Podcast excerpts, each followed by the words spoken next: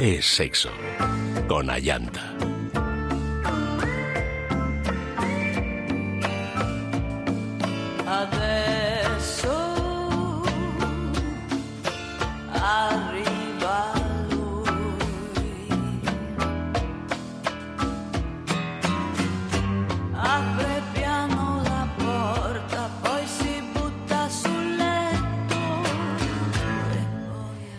Muy buenas noches, queridos amigos. Bienvenidos a Es Sexo.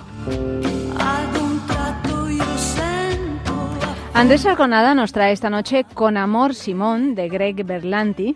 Pese a tratarse de una comedia romántica adolescente, el hecho de hablar sobre la homosexualidad en este género y haber sido producida por un gran estudio ha hecho que se convierta en todo un referente cinematográfico del cine queer. Pero antes, nuestra sextulia, nuestra gran sextulia de todos los jueves.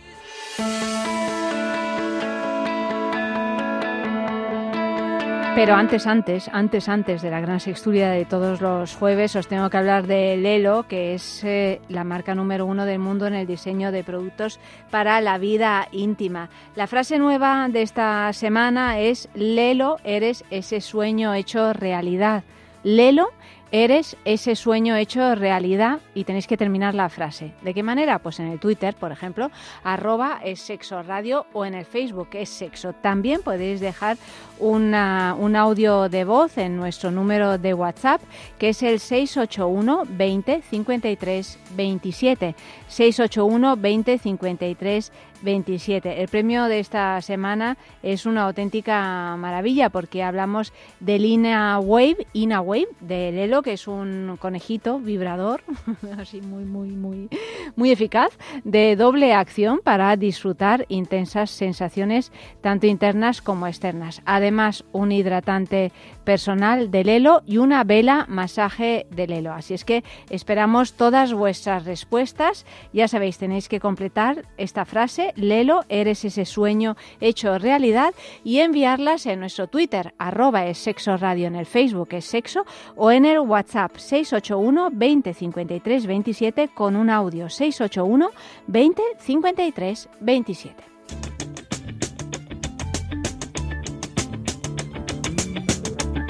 Fran, querido, ya está bailando con esta música tan así que nos ha puesto Esta Kelu. música. Me encanta cambiar de realizador del programa de vez en cuando porque, claro, pues aquí pues uno va creando cosas nuevas. Aquí, que Lu nos ha puesto en marcha del cuerpo. No, Estamos está muy aquí. bien, pues move claro your que sí.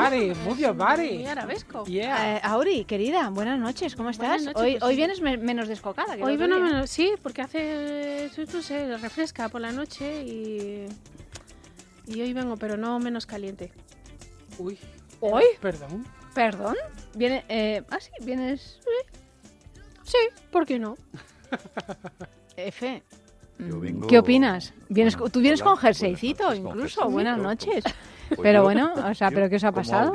Exactamente Venga, sube, sube, sube. Esto como las cartas, sube, Bueno, venga. yo es que Veo y vengo. Y con envido. unos ardores ya que Ah, vienes con se me ardor. salen por el cuello de cisne. F o el ardor. F o el ardor. F o el ardor. Uy. Qué ruso. Oye, qué ruso. Qué ruso se ha quedado eso. Bueno, pues eh, pues nada, eh, pues vais a arder todavía Hoy no más. creo que lleguemos ni al Prácticamente balneario. vais a salir en llamas, o sea, de aquí, bueno, el balneario, mira, ya que estoy, aprovecho para decir cuál es el tema del balneario, que siempre llego al final, que no lo he dicho, el tema del Está bien que lo balneario digas. es todo está bien. ¿Ves? Toda bien. una declaración de intenciones, todo está bien. Entre la frase Nos lo repetimos así eh, como un mantra, todo está Claro, bien, todo todo, está está bien, bien. Yo, todo yo me lo digo, bien. eh, Ayanta, Venga, todo está bien, está todo bien. está bien, todo está bien. Visualiza, Bueno, todo está bien. visualizo, todo está bien. Bueno, pues tenéis que escribir esos mensajes porque si las cosas van bien, podéis ganar un fin de semana en el balneario de la Ermida, que verdaderamente sería una noticia extraordinaria, porque ahí no es que no, no iríais con jerseycito, ¿no? Con plumas, tal y como habéis venido vosotros esta noche. Yo iría con un jerseycito de algodón y vosotros con, con pieles sintéticas, por Pero nos las quitaríamos. Ah, iríais desnudos bajo las pieles. No, una vez allí. Así en plan Jon Snow. allí, Dios. Sí. Jon Snow, has dicho. Sí, en plan Jon Snow, en plan Juan Nieves. ¿Qué sea, necesidad de tantas pieles con nuestras Con, nuestra con- propia con esas piel? aguas ¿no? tan maravillosas que hay allí. Minero medicinales. A 28 grados de temperatura. ¿Para qué queremos la piel? Nos sobra hasta la nuestra. Hasta la nuestra. Sí, sí, sí. Yo me abro la cremallera de mi piel y podéis entrar dentro. Además, como es elástica, luego la cierro y a ver Estamos- quién escapa estamos- de mí.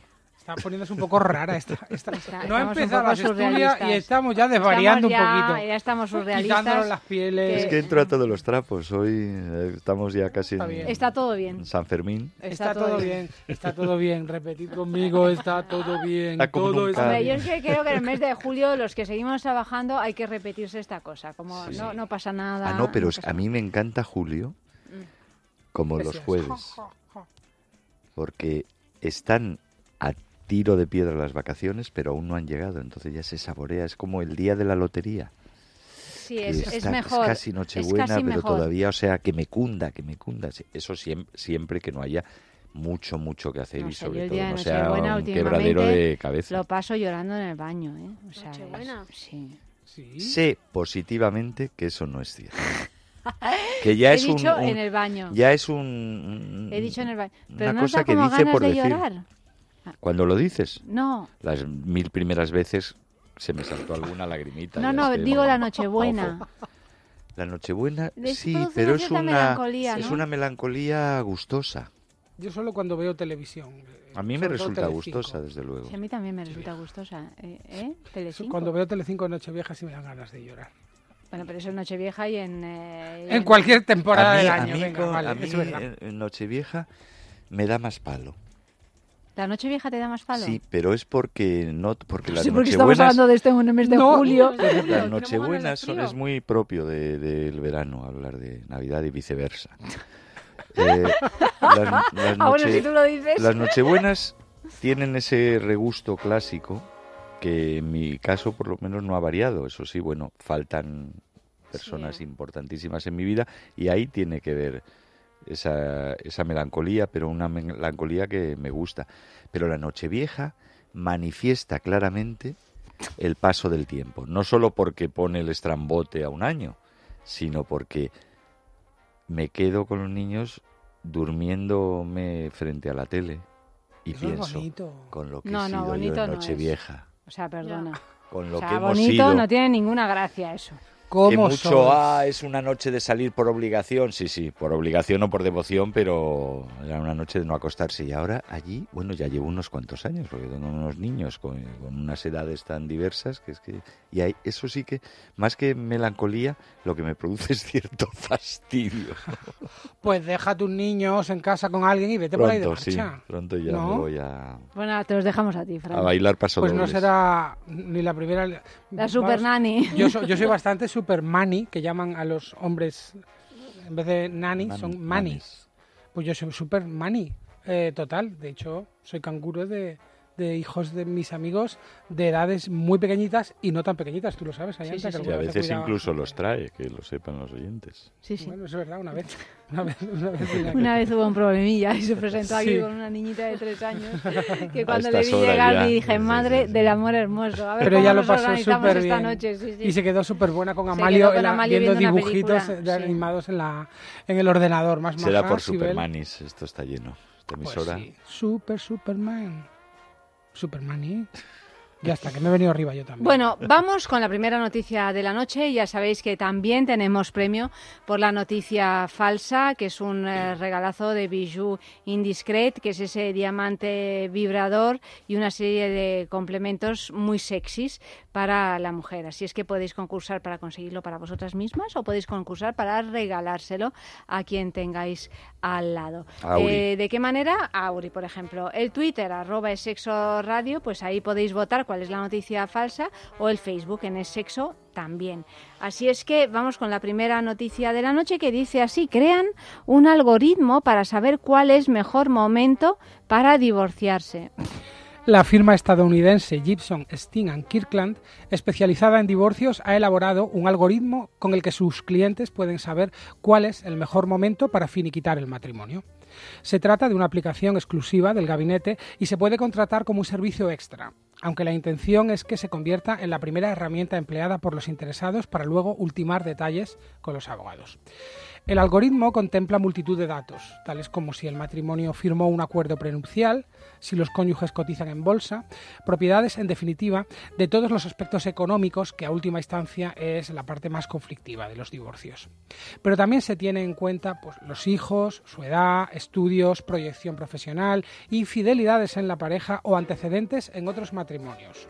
El usuario puede consultar las veces que quiera cuál es el momento adecuado, conforme los riesgos, pero también argumentos a su favor para pedir el divorcio a su pareja. Desde el propio gabinete de abogados señalan que este sistema ayuda a que sus clientes tomen las decisiones de un modo más firme.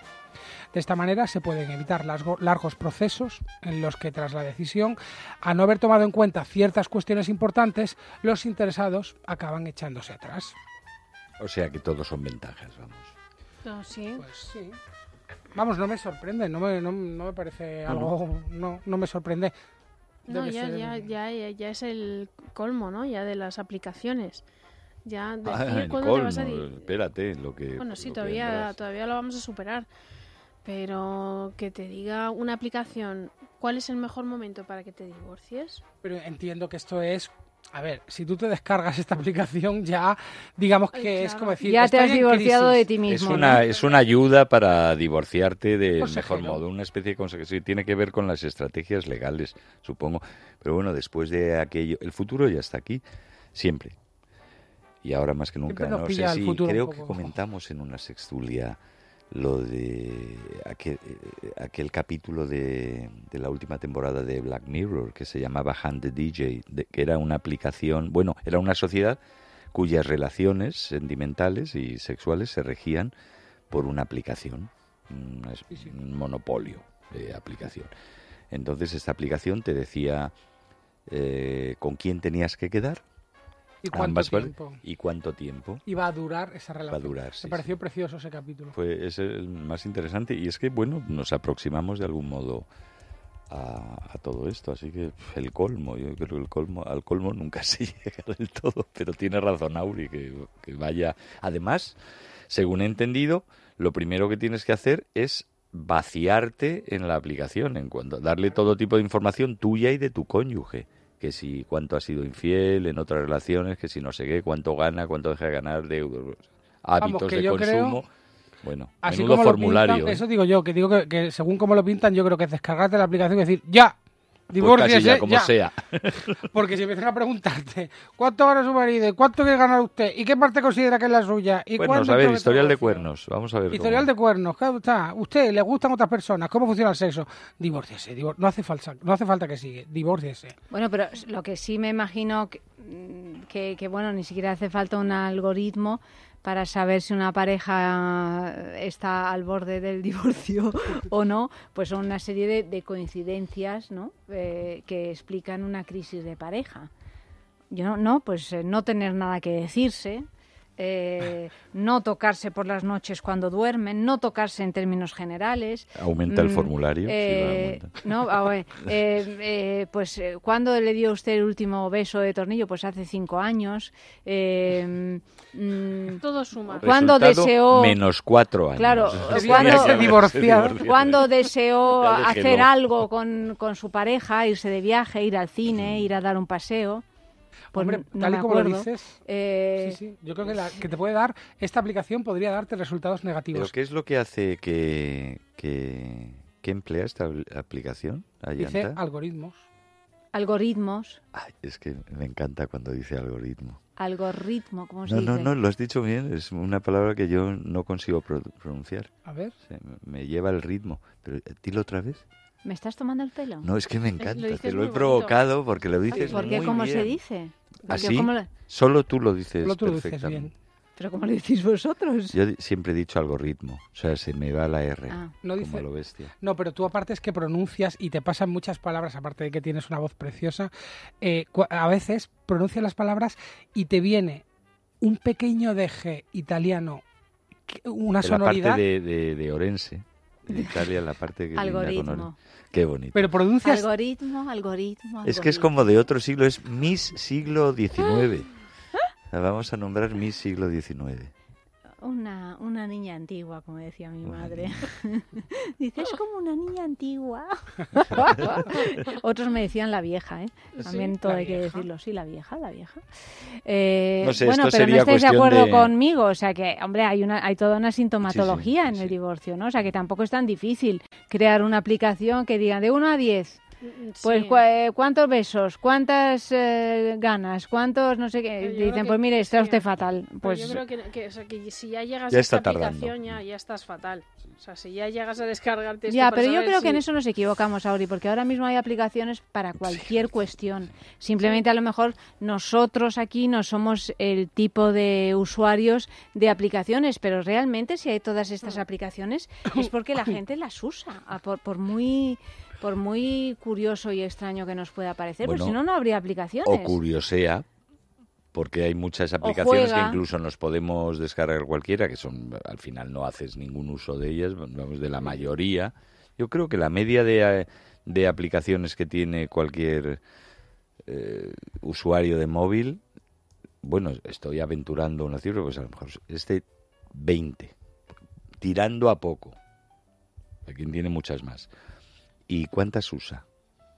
el 95% del tiempo, el 99% del tiempo usa como mucho tres.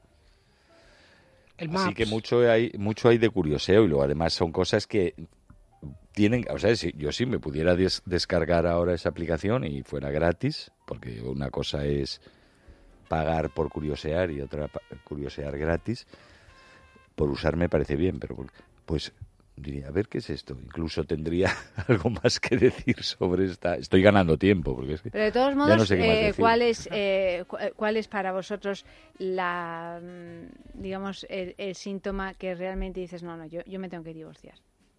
O separar. O alejar.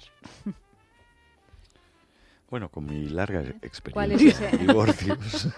¿Cuál es, eh, De hecho, ya no me puedo divorciar de mi esposa porque me dieron un bono. Y ya has cumplido con 10 los... y ya de me ha 10. gastado. Bueno, para mí, cuando yo he dicho hasta aquí hemos llegado, porque había otras cosas que ya me invitaban a descargarme la aplicación, ha sido cuando he la constatado descárgatela. que mi felicidad era, o sea, que yo estuviera feliz por cualquier cosa o causa, era un motivo de infelicidad para mi pareja. Ah, bueno, Pero yo eso, creo que eso eso está ya bien está. visto, ¿eh? Sí. Eso está, bueno, sí, Mm. es que o sea, se no es que fueran incompatibles de que tú no me puedes hacer feliz ni yo a ti. No, no, que si a- me pasa algo bueno, a ella le fastidia. Uf, pero eso me parece que es ya Sí. un punto bastante oscurito. Sí, bastante pero no, triste, no te creas, no te creas. O sea, hay un punto al que se llega eh, sin ser tan oscuro. Es una inercia del confrontamiento.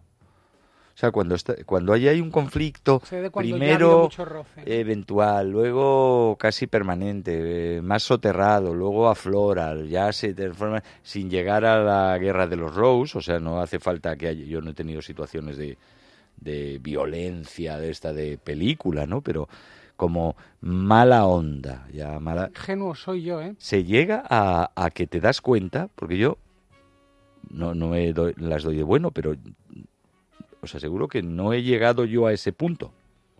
Es más, si yo digo, bueno, pues que sea feliz, ya que me da igual, o sea, porque cuanto más feliz mejor, pero dos veces he, eh, he pasado por eso y han sido las dos veces que ya he visto que la cosa no tenía solución ni aunque me lo crea, que es que si a mí me pasa algo bien, mi pareja, o si me pasaba algo bueno, mi pareja veía, manifestaba cierto fastidio. Entonces ya. Pero no, no, de verdad, uf, es que es, mu- Sí, es sí, no, mucho más vivo en los común. mundos de Yuppie, ¿eh? Es mucho más común, o sea, pasa. Sin, ¿Y tú, no, Auri? es- los no las hace malas. El motivo de F es bastante Contundente, sí. contundente. Ya todo lo que sea mm, por debajo de eso ya no tiene, pero, pero sí, eh, el- el- la infelicidad de, de- de no querer eh, volver a casa o, o la misma la sola presencia, ¿no? De que la otra de la otra persona que te, te, te, te irrite, te, También, sí, sí. ya es como ya Cuando claramente prefieres que no esté, Sí. a que esté, o percibes que, pref- eh, que ella o él prefiere que tú no estés, o que otra y otra vuelta es cuando ya lo que o sea, es que no hay una gran diferencia entre no, no es muy distinta la, la eh, el, el el- el percibir mala onda contra ti que el percibir la absoluta indiferencia del otro hacia ti. O sea, son dos caras de lo mismo. Una cosa es un poco por activa y otro por pasiva. Pero también, esa es la que has dicho tú, cuando prefieres que no esté o, No o- esté. o sientes que prefieren que no estés, tampoco. ya tampoco ya tiene- mucho sentido. Así como en general. Yo voy a no- rematar ya esta, Vamos, esta conversación deprimente, a esta sí. conversación deprimente diciendo que otro elemento eh, y que además tiene que ver con todo lo que eh, tanto Auri como F está diciendo es la envidia. O sea, cuando Bueno, notas que, que esa persona eh, pues de pronto te tiene envidia por, por lo que fuera. No digo por cosas importantes o por las cosas importantes o por las cosas pequeñas del día, pues, eh, pues bueno, pues esto para mí también es, Es tremendo. es tremendo. Yo creo está relacionado, yo creo, con, Mm. con lo que tú decías, o sea, Sí. eh, eh, con lo que eh, Con lo que tú yo decías, decía, sí. porque esa rabia de que te pase algo bueno es la típica cosa, la típica manifestación de la envidia o de los celos, que también están muy. Bueno, de los celos es- no digo de celos sexuales, o sea, de Pero también es la del otro, ¿no? manifestación, F, de, de no compartir las cosas, porque Sí, cuando sí. tú compartes las cosas, pues lo bueno que me pasa a mí te pasa a ti y viceversa. Y, y es un único canal. Y cuando dejas de compartirlas, pues ya no. Claro, esa esa sí, es la cuestión. Totalmente de acuerdo. Ojalá no nos pase, queridos, música.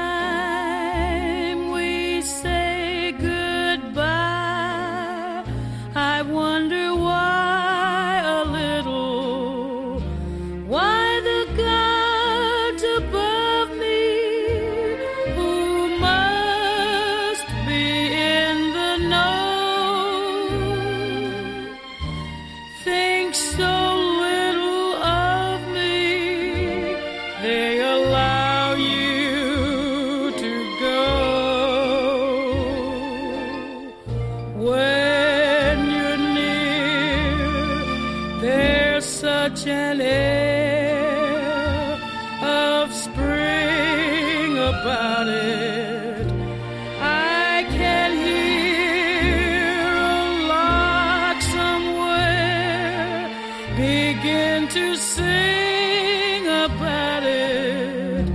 There's no love song finer, but how strange the change from major to minor every time we say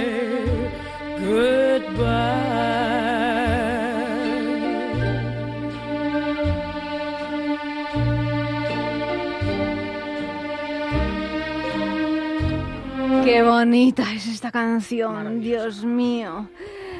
Y Es qué absurda. No, es un tema de. Cole Porter maravilloso. Que aquí cantaba Ella Fitzgerald, pero que tiene mil versiones. Y hay una preciosa que hizo Annie Lennox. Ah, es verdad. Es, Es Es verdad. una versión muy bonita de Every Time Sí, You sí, Say sí. We Say Goodbye. Sí.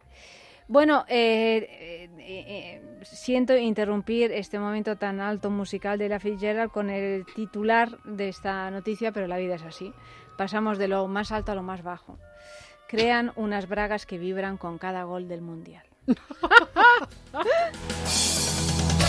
Dos empresas mexicanas, Vicky Form de lencería femenina y Maquina de tecnología, han juntado fuerzas para crear unas bragas que incluyen un vibrador con el objetivo de sentir la emoción del fútbol tal y como señalan los responsables del producto.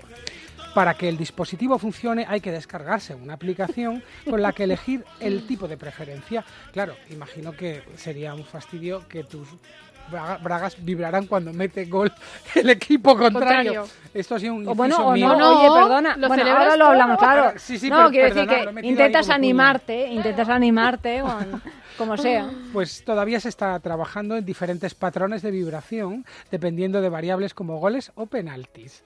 Ahora mismo están en fase de desarrollo del producto. Saben que cuando acaben habrá acabado el Mundial, pero llegarán otros tipos de torneos futbolísticos. Según el responsable de comunicación de Wikiform, existe un problema histórico entre hombres y mujeres en torno al fútbol, y es que ellas no lo disfrutan de la misma manera. Con este nuevo producto pueden llegar a disfrutarlo incluso más que ellos.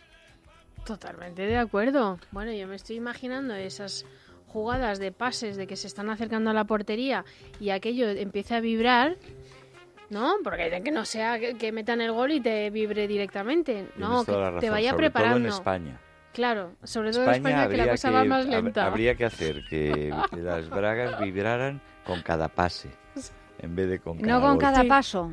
No, no, con cada, cada pase ya sería, vamos, llegaríamos Pero- al He éxtasis. hecho un chiste, he a hecho un chiste, No, no, no, en he hecho un chiste que que- nadie ha pillado. sí, o no, sea, no, y he que no dicho lo ha con pillado. cada paso. Ah, no tú, con cada sí, pase. sí, no. Eh, con cada Porque paso. el pues, mío, desde luego, lo han pillado. En fin, yo he no que no quería, no quería tratar este tema. Ninguno relacionado con el fútbol. Es una semana de duelo. También para México Y para Portugal. y para Argentina. ¿Alguien más? Yo, curiosamente, no soy nada futbolero, pero vi el. Para mí es una semana de entusiasmo porque he recuperado a mi marido, está muy bien.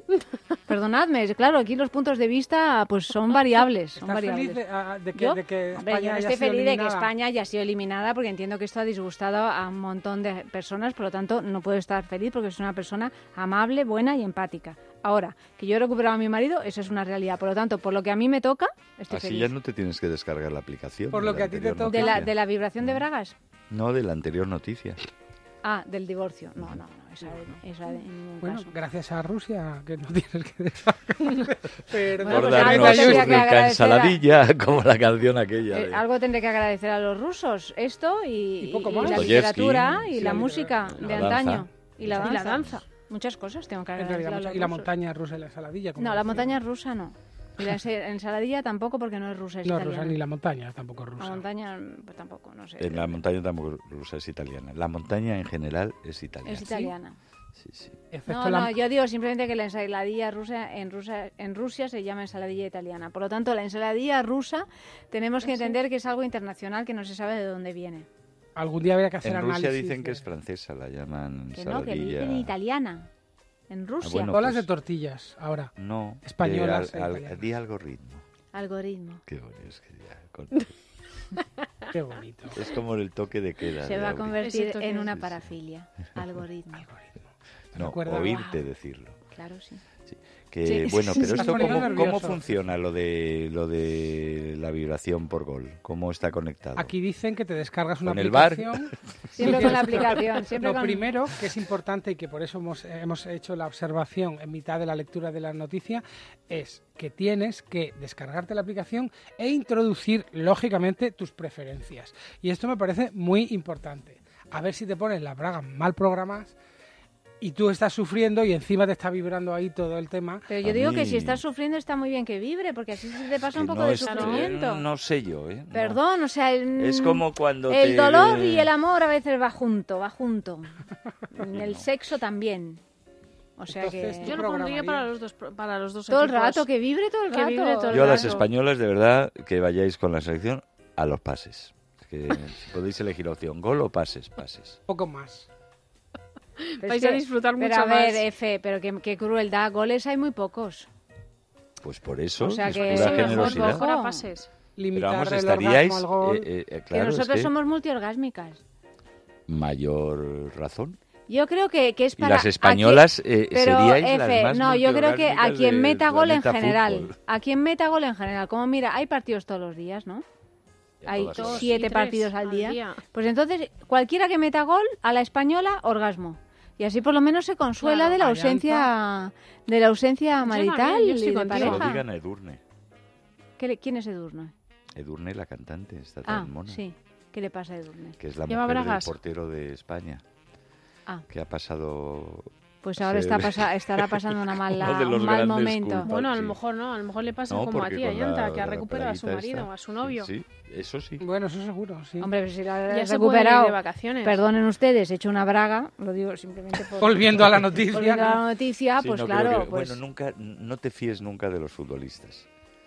Porque... No, nunca pensé en fiarme de, No. de gente que lleve esos peinados. Efectivamente, jamás pensé que sería No, gente porque, fiable. bueno, les gusta ganar y son competitivos, hay de todo, ¿no? Hay- pero son profesionales y está visto y comprobado que muchas veces la, la derrota no les impide irse esa misma noche de fiesta, de algo que a millones de sus seguidores que se ha- han sentido derrotados les parecería imposible, porque es que no están ni para cenar. Los maridos todavía no son recuperables, hace falta unas horas de duelo. Supongo que tu marido no se lanzaría a tus brazos diciendo, amor, ya he vuelto. Eh, Justo eh, No, dos no. minutos después de la tanda de penaltis, ¿no? O sea, Hay, No, hay un... no. Pero bueno, ha reaccionado de un modo bastante sereno. Sí. Estamos a jueves, ya han pasado cuatro días y hay mucha gente que todavía... Todavía llora por las calles. No, pero, por ejemplo, que no habla de fútbol. Hombre, Qué de repente, maravilla. de repente es un tema que ¿Ves qué queda ahí. Es maravilla? un tema. Yo recuerdo que el lunes de esta semana, cuando fui a trabajar, nadie habló de fútbol. O sea, era como un tema tabú Tabú. que se Mm. esquivaba. O sea, había un pacto colectivo de estas cosas que surgen espontáneamente, sin comunicarse, nadie. Yo tengo que decirlo, hay algo que me sorprende en el fútbol, me sorprende muchísimo. No soy nada futbolero, pero sí que vi el partido de, de España el otro Sí, en un mundial se hace... Mundial de vez en cuando uno hace estas cosas y uno tiene que saber de todo un poquito y aparte es algo que despierte y mueva pasiones a mucha gente, por lo tanto es algo que me interesa aunque no me despierte la pasión a mí.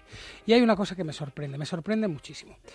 Lo que no puedo entender es que esa pasión por seguir a tu equipo o en este caso a tu selección te lleve a justificar cualquier cosa y que pierdas todo razonamiento y digas en voz alta en un bar que era donde yo lo estaba viendo cosas como es que no les dejan tirar, no les dejan tirar.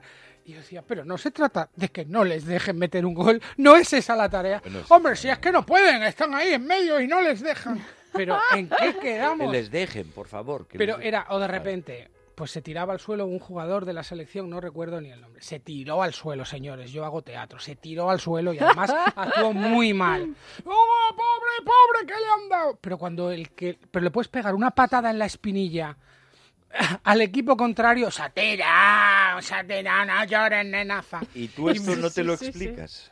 No, no me lo explico porque me parece muy patético. Ya. Bueno, es, muy infantil, ¿no? Es, es- como, es- es como el papá con su niña que es la más guapa del me- mundo. Pues me has eso, quitado, me has quitado. Pues eso, es O sea, que- es, es la pérdida de la objetividad. Claro. Total. Por La puro pasión amor, por, por puro tu- amor. Lo que pasa es que Claro. ese, ese tipo de amor incondicional, cuando lo ve alguien que no lo siente, pues le resulta completamente ridículo. Y la niña es la más fea del cole y, Y la ya está. y la- orgullosa. y, luego pues está. cuando, a diferencia del ejemplo de, de la niña más guapa o más fea o lo que sea, la pobre niña, bastante tiene con lo suyo, es que cuando pierde la niña, o sea, en circunstancias normales hay padres muy, muy severos y muy tontos, ¿no? Pero cuando pierde la niña el concurso de, yo qué sé, de, de letreo, como en las películas americanas, eh, no, no, no, aborre- no la aborrecen. En cambio, cuando pierde tu equipo, es que es, tienes una, entre dolor y rabia y habría, salvo excepciones, como a veces el Atlético, o esa pero si no es como, pero que, que si el entrenador que lo maten al- a este, al central, al capitán, al presidente de la federación, o sea, sientes una rabia que los querrías matar y sobre todo ya cuando los ves, como os decía antes, de que tanto no sufren ellos, sufrimos más los aficionados, cuando los ves dos días después en el Ola, eh, Sergio Ramos con su Recuperándose. mujer, recuperándose En un yate en Ibiza. en, en una isla en, sí, claro bueno que está muy bien que lo hagan y además pueden pero que Pero es no casi- sé hay que hay que tener técnicas para no perder sal- ni siquiera el rato del partido por completo la objetividad ni sentirte tan afectado por las derrotas ni las victorias porque además es o, o por suerte esos sentimientos se pasan muy rápido tal vez porque siempre hay otra competición que el mundial Sí. es cada cuatro años, y te parece. Pero sí, se pasa rápido. O sea, eh, incluso la euforia de vencer, dices, ¡guau! Al cabo de 48 horas o de menos. 48 horas, joder. Sí, quiero decir, bueno, sí, las, las 24 horas las droga celebraciones. si te dura 48 La- horas. otras 24 de recrearte en la suerte, de hablarlo, en vez de, de que sea tabú, ¿no? Y luego ya hemos ganado, somos los mejores del mundo. Somos los Bueno, mejores el de otro la día leía una entrevista Luego de no la eres actriz, nadie, tú no eres nadie. de la tú actriz sigues Bárbara, con tu muermo. Bárbara Leni, Claro, eh, que, que decía, el éxito, el éxito dura cinco minutos. cinco minutos. Al cabo de los cinco minutos ya estás pensando, Dios mío, Dios ahora fracaso que qué?". me llamen, que el esto no suponga que no me vayan a llamar, ¿no? Pero qué curioso, porque el fracaso, en cambio, tiene una estela Sí. más larga. Pero eso, eso demuestra una cierta enfermedad. Bueno, o También la porque- naturaleza humana. una bueno, sí, de- pero habría que encontrar también en eso un equilibrio, ¿no? Creo un- yo, ¿no? un- Hay- algo que sea como que tú metes datos y entonces mm, desarrollas algún tipo de fórmula que te... ¿Cómo se llama eso, Ayanta? Algoritmo, A Eso. es. música. Mm.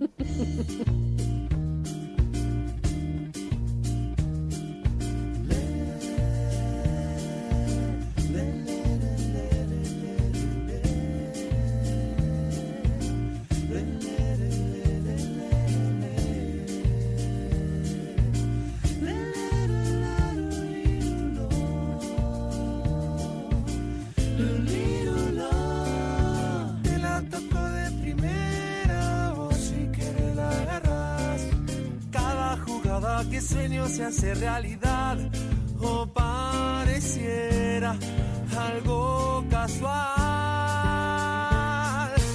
Aunque ponga la barrera, yo te la mando a guardar. Toda la vida es un baile y te pueden bailar, aunque no quieras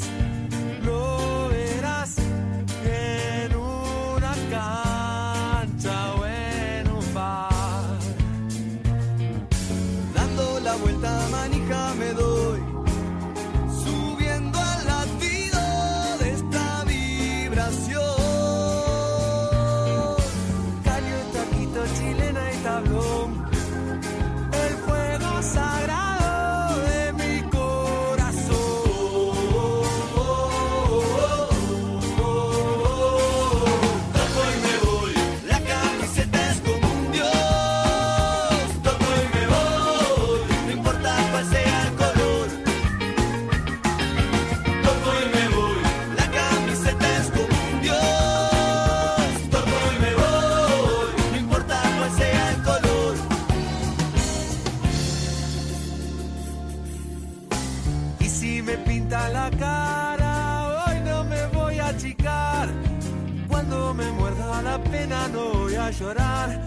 Se ha terminado el festival.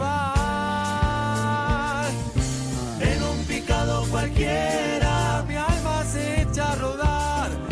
Este es el juego que siento y no pienso parar.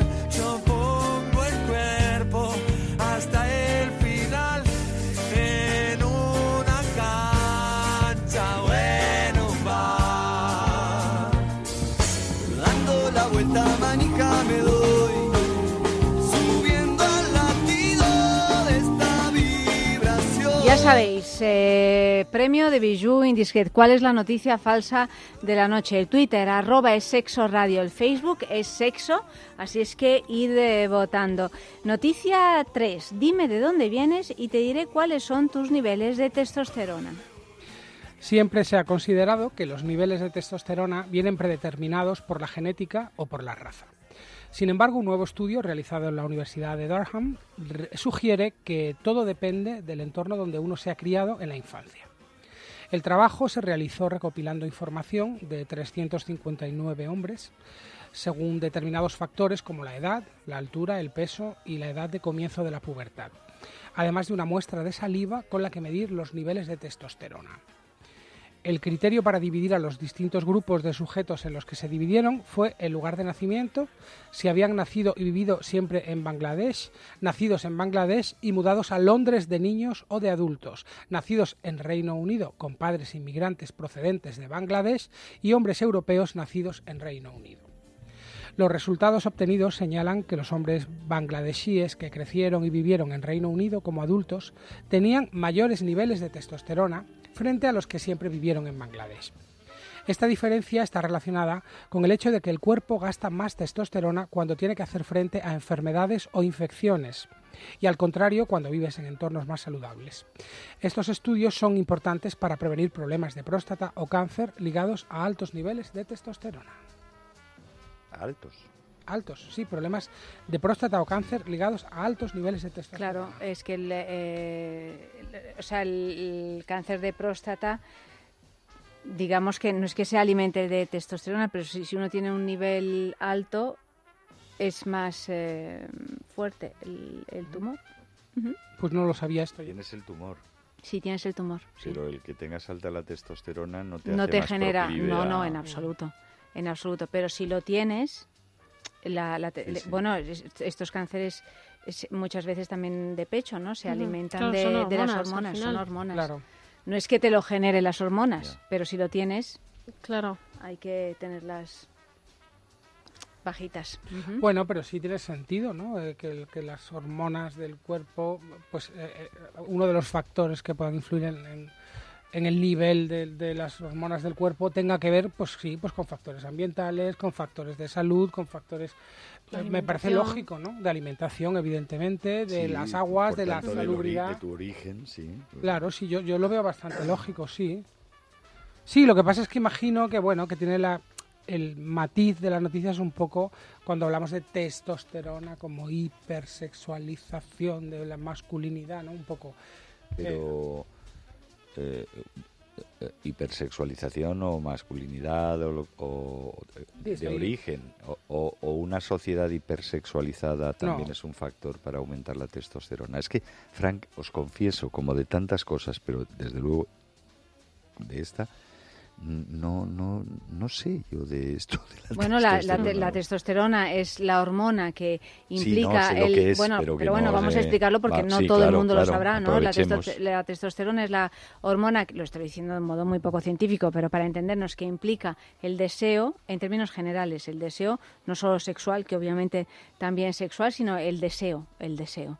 Por eso es una eh, hormona que, que, que se fabrica, se produce especialmente en edades pues más eh, juveniles y Pero por eso hombres. en los hombres y en los hombres y en las mujeres. Lo que pasa es que los hombres es su hormona principal y es lo que determina también algunos rasgos que se identifican con la virilidad o con la masculinidad, como es eh, el pelo en el cuerpo, ¿no? O una masa muscular mayor y tal. La mujer lo tiene eh, la agresividad también del hombre es, es, es, es por, por unos niveles más altos de testosterona en relación a los niveles que tiene la mujer de testosterona, que también tiene. Igual que lo que pasa es que eh, el- los, el hombre eh, también, ¿no? el, el hombre también tiene estrógenos y también tiene progesterona, eh, que es la hormona principal de la, de la mujer, ¿no? Lo que pasa es que en menor eh, medida. Y esta, eh, la, la testosterona va bajando según se produce un envejecimiento y el hecho de que no haya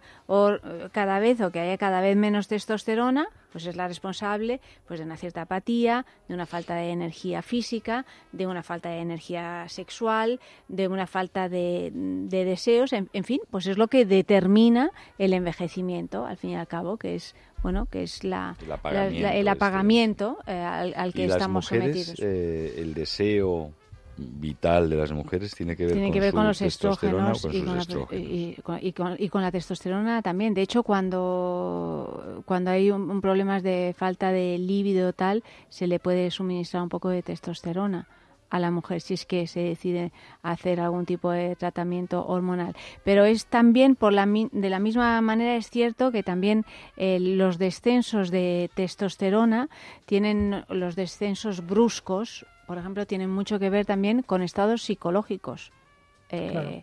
eh, complicados. Mm. Eh, es decir, un hombre que, que se siente triste, deprimido y tal, su testosterona va a bajar y entonces esto va a hacer que esté todavía más, Claro. más deprimido, ¿no? Ángel Durantez, que es un doctor que yo admiro mucho y que trabaja mucho con estos temas de, de las hormonas y tal, decía en una entrevista algo que, que me hizo mucha gracia, pero que realmente resulta determinante, ¿no? Porque al final tu actitud es lo que no es tanto el número de testosterona que, que tengas en un análisis de sangre cuando tienes 50 años, ¿no? Sino al final es tu actitud, ¿no? Y decía, mira, para eh, eh, expresarlo de un modo muy gráfico, si una persona cada vez que se levanta, ¿no? Que hace el gesto así de levantarse y dice, ¡ay! ¡Qué mayor estoy! Eso, dice, cada vez que tú mandas esa información a tu cerebro, la testosterona hace ¡pink! un, Sí. un escalón más para abajo. Y así mil veces al día, ¿no? Porque hay personas que, por las razones que sean, pues a lo mejor están instaladas Sí, se en esa actitud, no se ¿no? instala en- Eh, y, y- y entonces, bueno, dice, es que al final luego se pueden añadir eh, hormonas si uno verdaderamente las necesita y tal, pero desde luego si uno no tiene la actitud que... Ahí O sea que una vez más la psicología es El cerebro principal, manda, es principal sí, en estas mucho. cuestiones. ¿no? Y aquí ya casi entramos en, territorio, en territorios de física cuántica demostrados. No estamos hablando, nos- se nos llena un poco a veces o nos suena un poco a extraño, pero evidentemente, eh, evidentemente el estado de ánimo y la actitud influyen en la salud. Bueno, es que, Evidentemente. de hecho, cuando uno tiene un estado de ánimo bajo, estás agotado, además. y los, o sea, y- es y tus uno- hay una sensación de agotamiento. Y como le hubiera preguntado yo en este momento a Oscar Ferrani, eh, eh, eh, ¿qué tiene que ver esto con la física cuántica? Eh, lo que estamos diciendo, No, no, tú, lo, lo que tú acabas lo, de lo que decir. yo estoy diciendo. Bueno, pues una de las lecturas que tiene la física cuántica, sin ser yo para nada un experto, tiene que ver con la influencia de las emociones en el físico de las personas. Desde, desde mm, mm, que, por ejemplo, algo que se ha dicho siempre, que se le ha puesto el pelo cano por un susto, por ejemplo, o cosas así, se supone que tiene que ver con ese aspecto de la física en el que algo que no es físico provoca un cambio físico en el cuerpo. Esto que estoy diciendo no tiene, no puedo explicarlo más profundamente porque no soy experto en física cuántica, pero sí que tiene que ver con esos aspectos de, la ciencia que, que, sin ser tangibles, afectan de manera tangible al cuerpo y en parte pues de las- la manera en que las emociones provocan cambios literalmente físicos en el cuerpo, pero pues, como el miedo, el amor y la actitud. Eh, también sabemos que, que, que- que, bueno, el rendirse, el caer en una depresión, pues puedes caer enfermo y puedes Sí, morir sí. de tristeza. O el estar positivo, reforzar y enfrentar las cosas y, y forzarte a tener pues la energía y a enfrentar las cosas te puede hacer superar una enfermedad que otras personas no lo harían. Bueno, de No hay hecho, más eh, preguntas, eso, eso que se dice de, de se le rompió el corazón, ¿no? Se Sí, me ha sí. roto el corazón, es literal. O sea, a Sí, veces Claro, claro. Se, se rompe el corazón. Sí, eh, eh, yo sospecho que, bueno, veremos lo que dan de sí las neurociencias, ¿no? Que parece que avanzan una barbaridad, ¿no? O van avanzando, ¿no? La inteligencia emocional que está tan de moda. Sí, bueno, pero esto. sobre todo el estudio fisiológico y el- bueno el estudio transversal de, de varias disciplinas sobre el cerebro y su función su fisiología y su funcionamiento no pero digo que sospecho que el cerebro que es esta que es esta este kilo de sesos medio amorfos sí sí que resulta ser la la materia más compleja del universo conocido, el cerebro humano, ¿no? Bueno, y cualquier cerebro de, de mamífero, pero vamos, en concreto el humano, ¿no? Eh, ¿Qué sorpresas nos, nos depararía el, el conocerlo mejor y conocer las, el, el potencial al límite ¿no? del cerebro? Probablemente el cerebro sea capaz en algún momento o algún tipo de manipulación o estímulo del cerebro de curar todas las enfermedades, Posiblemente. regulando hasta el cubo todo, todo, todo, pues, pues, eh, o sea, está claro que el cerebro manda, el cerebro configura nuestra imagen del universo, nuestra conciencia, nuestra existencia, nuestra fisiología. Estas respuestas eh, de no sé lo que tendrá que ver es exactamente la física cuántica, bueno, todo está relacionado, pero pero no Pero sabemos fíjate muy qué, bien qué cómo, ¿no? interesante es esto, por, ejemplo, a, propósito de neurociencia, Mm. del lenguaje positivo, ¿no? Que es algo que, que se está desarrollando cada vez más. Hay un eh, Luis Castellanos que ha escrito varios, li- Sí, varios libros sobre estos con, con gran éxito y es eh, hasta qué punto el, el lenguaje cuando es positivo puede poner, bueno, lo que hacemos con un niño, pero que luego no nos lo aplicamos a nosotros mismos o no, o no lo aplicamos en el mundo adulto también con las personas que, que nos eh, rodean, pues hasta qué punto puede llegar a ser verdaderamente una carta ganadora, al 100%. O sea, no, no algo que, que dices, no, bueno, claro, es que es mejor... eh, No, no, no, has de hacerlo porque, porque funciona, ¿no? Hay culturas que lo tienen más Sí. en cuenta y de una manera... De todas maneras, el castellano, eh, de todos los idiomas, el español es uno de los eh, de los idiomas donde donde hay más palabras positivas, fíjate. Ay, que- no sabía eso, Sí, sí, eso es muy interesante y hasta qué punto eso puede llegar a ser determi- determinante en el carácter de un pueblo, porque al fin y al cabo lo que decimos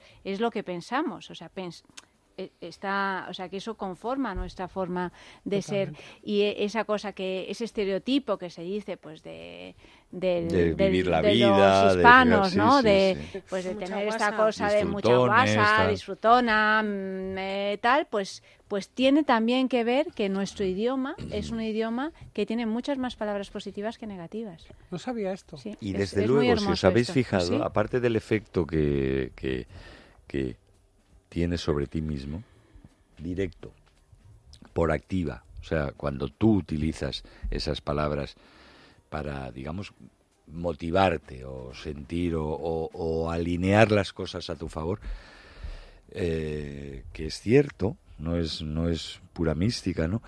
Lo que sí se comprueba y todo el mundo conoce a poco que piense es que si una persona habla siempre en un tono positivo y se dirige a los demás en un tono positivo, estos que a, eh, estos a los que todos les parece bien Sí. y, y- y- y- todas las personas eh, a todos tratan con mucho como con, con- de manera alegre, positiva, amable, que es bueno, es la base de la civilización y de lo contrario que, depreda- de- que ser unos depredadores unos con otros.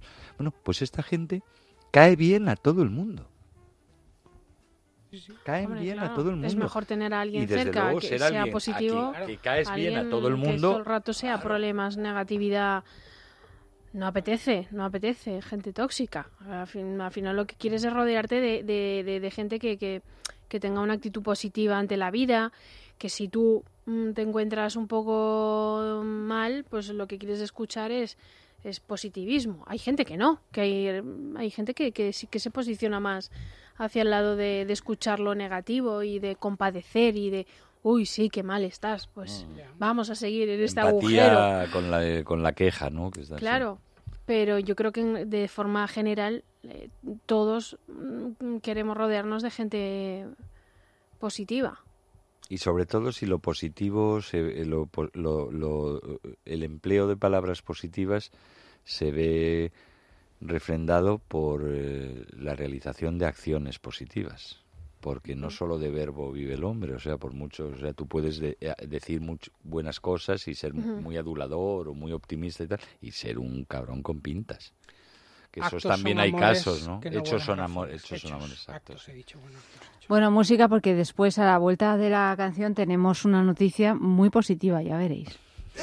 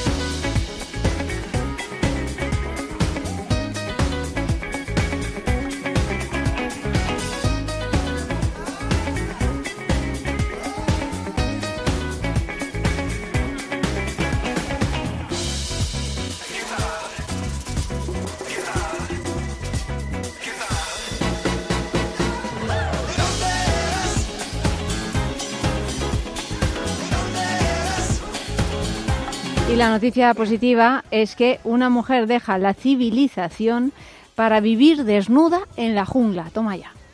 Banana Girl es una youtuber australiana conocida por ser una defensora pública de la dieta vegana. Hace un año, cansada de su estresante vida, en la que trabajaba de 9 a 17 horas diarias, y tras una dolorosa ruptura, decidió dejarlo todo y mudarse con su nueva pareja a la jungla. Su nueva vida consiste en ir todo el día desnuda y llevar una alimentación cruda y vegana. En un día normal bebe de 1,5 a 2 litros y medio de zumo de naranja recién exprimido cada mañana. A la hora de comer suele tomarse un batido de menta con chocolate con 20 dátiles picados, agua, polvo de cacao orgánico y una gota de aceite de menta. Y en la cena siempre toma verduras y frutas, todo sin cocer. Todo lo que cuenta en las redes sociales eh, eh, lo desmiente su afirmación de vivir sin internet y desconectada del mundo. También ha dejado de depilarse, de maquillarse y de usar cosméticos en general, algo que le ha hecho ahorrar en un año 4.000 dólares. En las fotos aparece desnuda, aunque en posturas donde no se ve nada, o con atuendos fabricados con lo que tiene a mano, como cocos y hojas.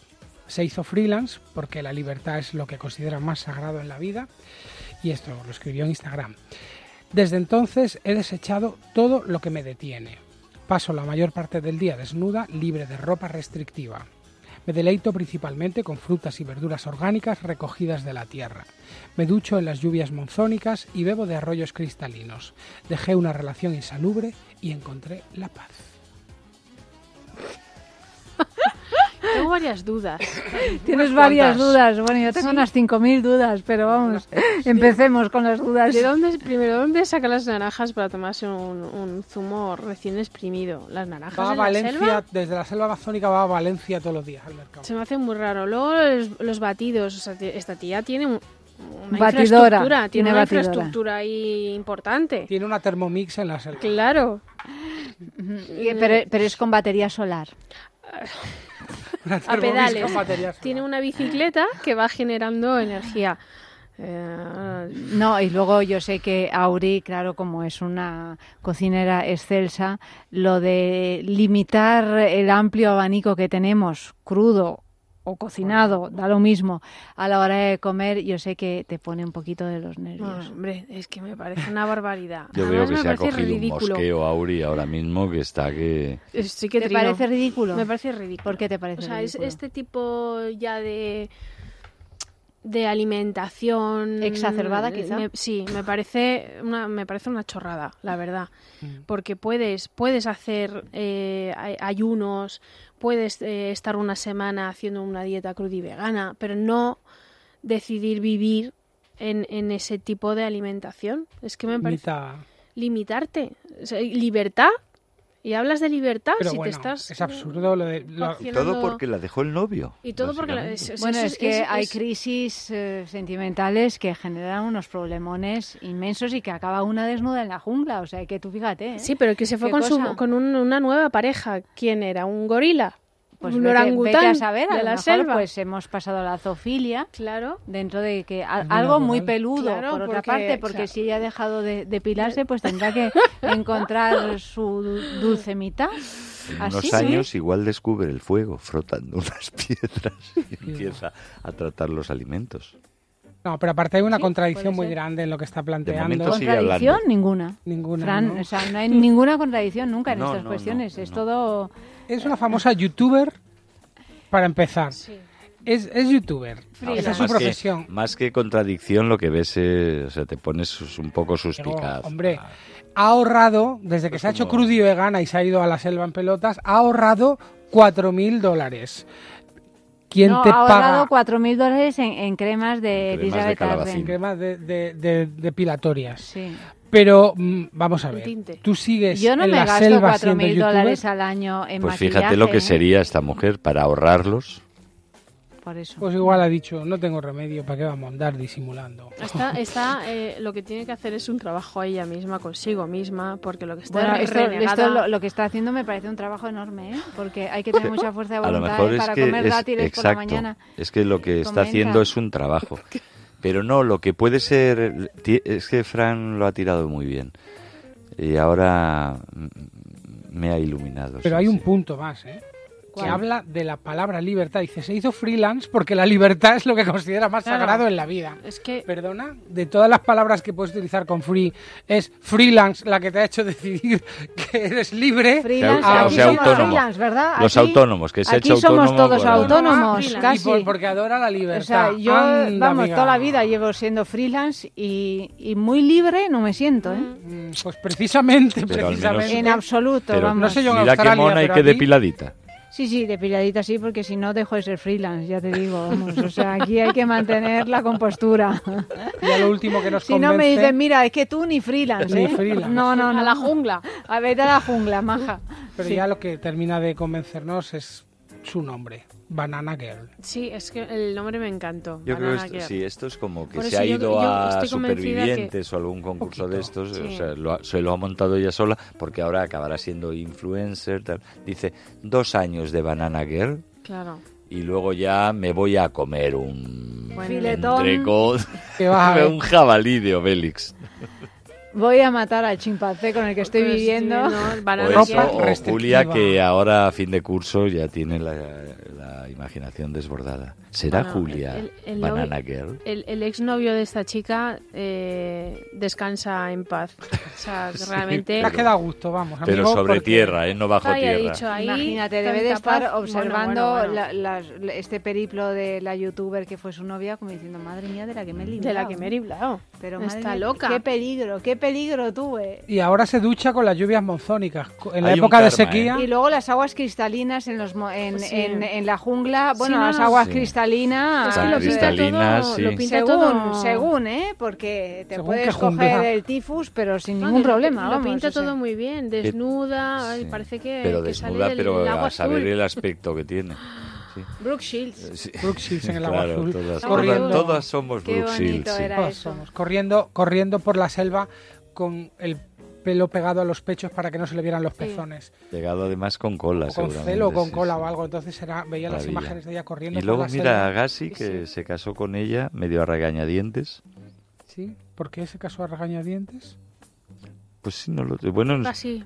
En, en su sus vida. famosas memorias, estas eh, que han sido un gran éxito, Open, ¿Ah? lo cuenta. Y luego cuenta, en cambio, su gran amor, que se- con quien está ahora, que es Steffi Graf. Hombres deben tener más cosas en común con Bueno, eso sí que- lo cual que nunca es una garantía, sobre todo No, no. cosas en común de tipo laboral. No. Pero no sé. ¿Qué decíamos Banana de Brooke Girl. Banana Girl, sí. Bueno, yo creo que vamos a Banana poner un Girl, poquito Banana de un poquito de música. No, vamos a leer los cuatro titulares de la noche. Eh, y así vais, os lo vais pensando y vais votando. Mira, yo estoy en racha, ¿eh? Estás Llevo- en racha, Auri. yo Vamos Me allá. pego a Auri. Primera noticia. La noticia calores. número uno. Crean un algoritmo, ¿cómo es? Algoritmo. Para saber cuál es el mejor momento para divorciarse. Noticia 2. Crean unas bragas, ¿cómo es? Me Algoritmo. encanta. Que vibran con cada gol del mundial. Noticia 4. Una mujer deja la civilización para vivir desnuda en la jungla. Sin algoritmos. No Y sé, me he no- saltado la noticia una. 3, Sí, perdón. La noticia 3 es dime de dónde vienes y te diré cuáles son tus niveles de testosterona. Bueno, pues ya sabéis, el Facebook es sexo, el Twitter arroba es sexo radio, el premio un diamante vibrador de Bijou Indiscreto. Un poquito de música y votamos.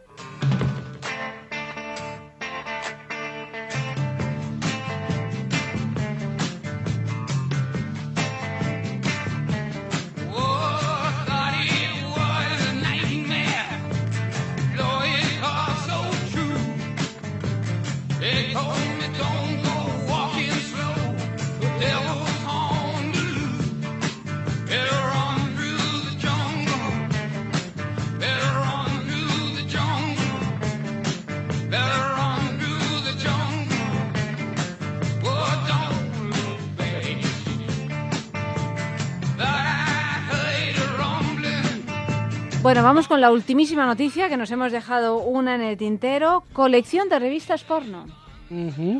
Sí.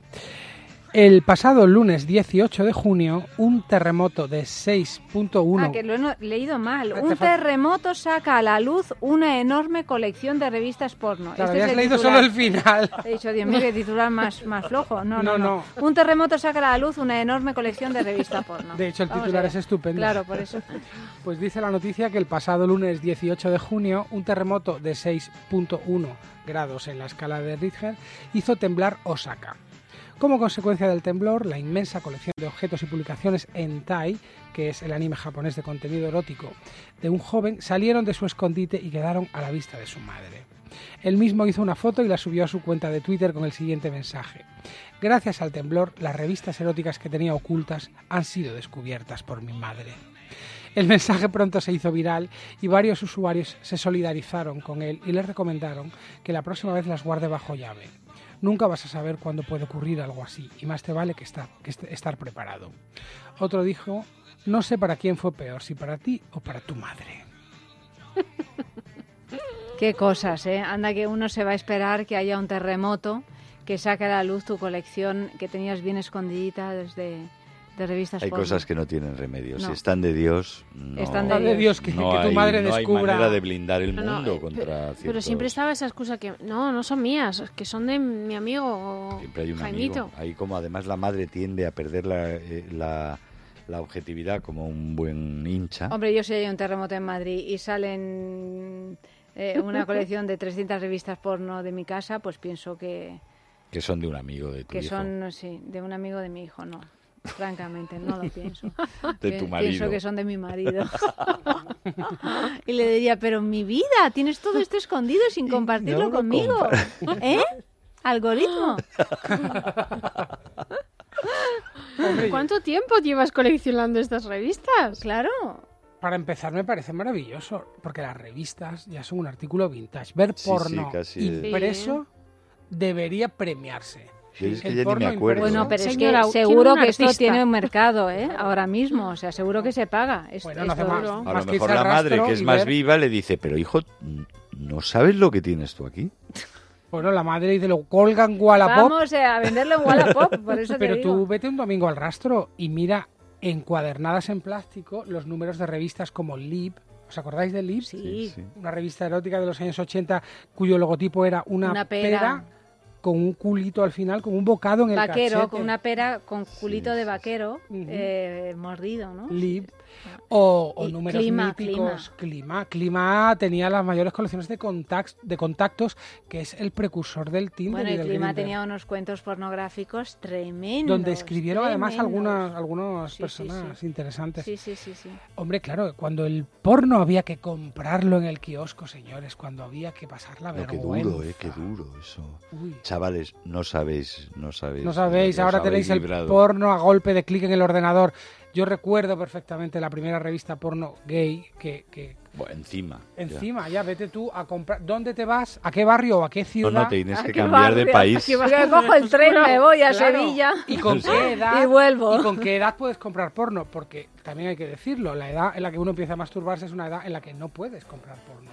Porque Además, era para mayores de además, 18 años. claro, claro. Sin Bueno, pero por eso había todo ese mercado negro. Oye, que la gente se iba al rastro. claro, que en el rastro sí, te las daban. Pero yo vivía en Granada. Ah.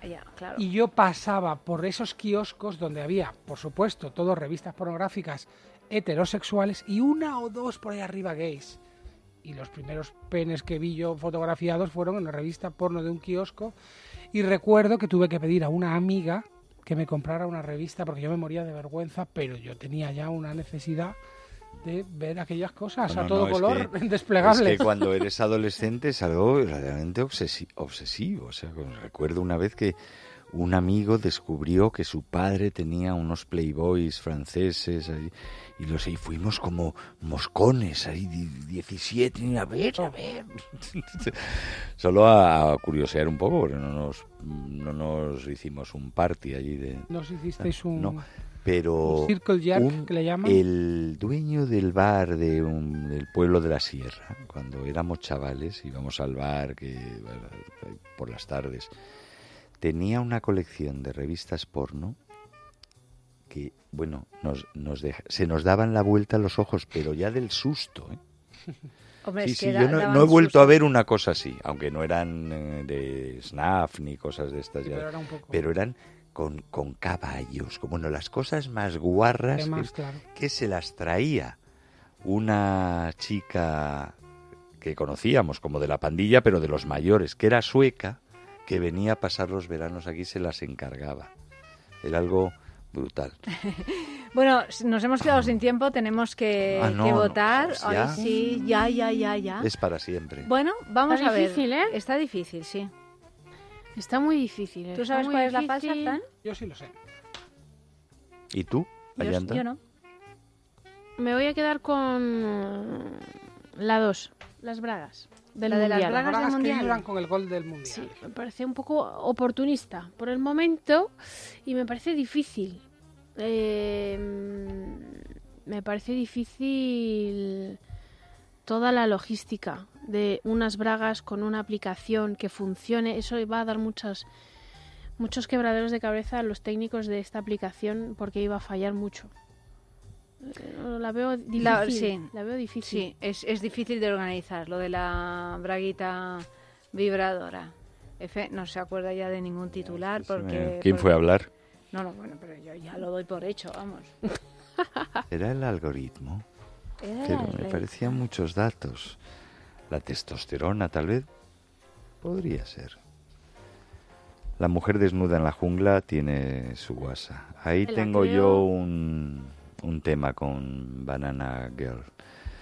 Pero como últimamente siempre sale, como en el juego de los chinos, esto siempre sale, eh, eh, lleva la mano Auri y me pisa la misma que, que yo, te- y yo- y co- pero como no estamos compitiendo yo me voy otra vez con Auri que está en racha la de las Las bragas bragas vibradoras. ¿Y Ayanta, tú qué piensas? Yo creo que, que es falsa la noticia de crean un algoritmo para saber cuál es el mejor momento para lo ha divorciarse. dicho lo ha vuelto a decir Pero la voto solo para volver a decirlo, porque soy una coqueta. Sí. Eh, Es muy cuca. porque no tengo ni idea, soy muy cuca, muy cuca, muy cuca, y no tengo ni idea de cuál es la noticia falsa. Pero os deleito volviendo a decir esta palabra que tanto gusto sexual os ha provocado esta noche. sobre todo a mí Sobre todo a ti. Una vez Y no sabemos si a millones de personas. A ver. Algoritmo. yo sí lo sé Así es que, queridos, votad. Twitter, arroba es sexo radio, el Facebook es sexo. Ahora, en un ratito, cuando vengan a con nada, diremos cuál es la noticia falsa. Lo dirá Fran, que es quien lo sabe. Así es que, F, querido, buenas noches. y volverás a decir algoritmo No, porque ya te habrás ido, ya no tendrá ningún Ah, era sentido. por quedarme Ah, bueno, si te quedas, sí, claro que sí. Buenas noches. Auri, querida, buenas noches. Buenas noches. Y nosotros seguimos con eh, Oscar Ferrani, que llena, llena, no, llega con alguna jugada carnal. Jugadas carnales.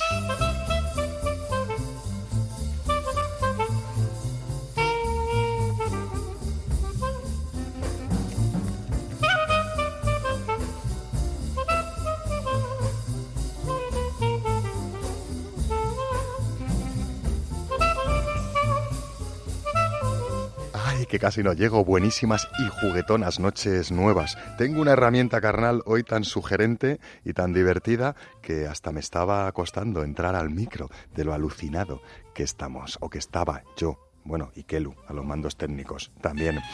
Eh, buenísimas noches nuevas y sean todas las orejillas sexuadas que andan al otro lado bienvenidísimas a la última entrega de jugadas carnales de esta semana. Ya sabéis, esos minutitos eh, que nos encanta dedicar en Es Sexo a celebrar la existencia de distintos juguetes, complementos y accesorios eróticos que a nosotros nos gusta llamar herramientas carnales.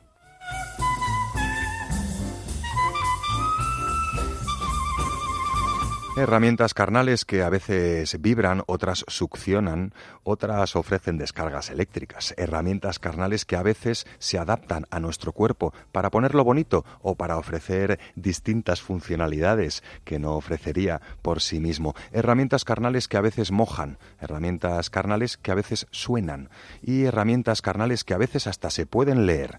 En definitivas cuentas, juguetes, complementos y accesorios eróticos creados no solo para gusto de carnes propias o ajenas, también creados para inspirar eh, nuestra imaginación sexual con sus formas, con sus diseños, con sus texturas.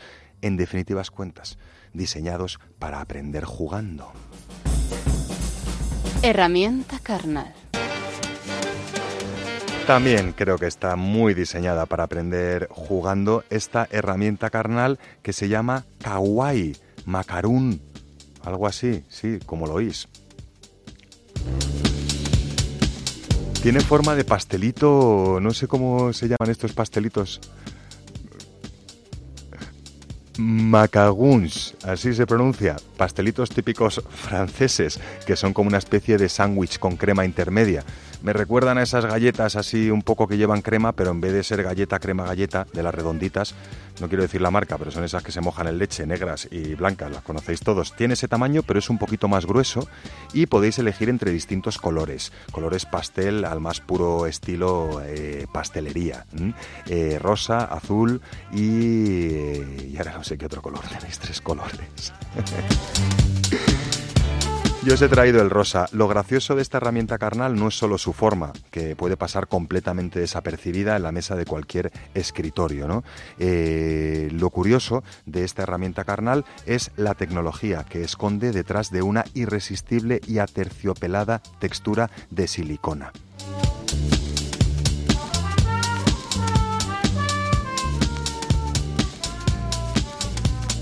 Tiene seis patrones de vibración distintas. Es completamente resistente a salpicaduras y al agua. Y además es completamente recargable. Si a esto le unimos que viene en una cajita eh, cilíndrica que parece como una caja de bombones, en cuyo interior tenemos esta especie de galletita, este macagún, pues tenemos eh, una herramienta carnal no solo discreta, eh, sino muy divertida, que además esconde un sinfín de posibilidades estimuladoras.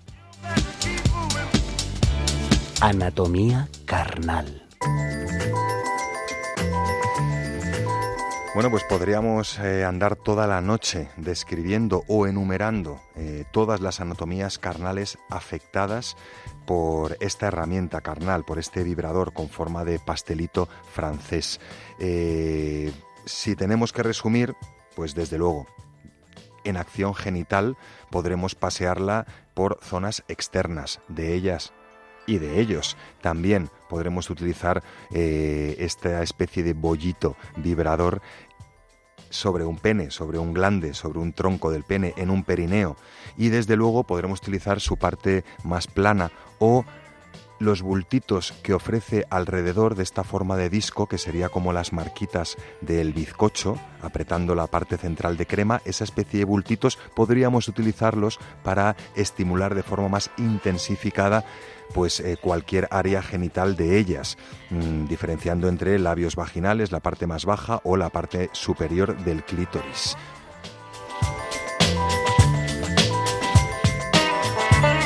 Como es un juguete o una herramienta carnal eminentemente externa, también podremos disfrutar de sus cualidades vibratorias a lo largo y ancho de toda nuestra anatomía carnal. Puede ser que no con fines tan genitalmente excitantes. Podremos también utilizarlo con fines más relajantes, dejando pasear esta forma de pastilla gruesa, podríamos decir, de macagón, que le llaman los franceses a este tipo de pastelito, por zonas tan sensibles como el cuello, como los hombros, incluso como los glúteos, como las plantas de los pies, eh, con ese principio que no nos cansamos de recordar en las jugadas carnales, que es el hecho de que cualquier vibrador aplicado a cualquier área muscular va a relajar esa musculatura, a veces con fines simplemente relajantes, a veces con fines preexcitantes.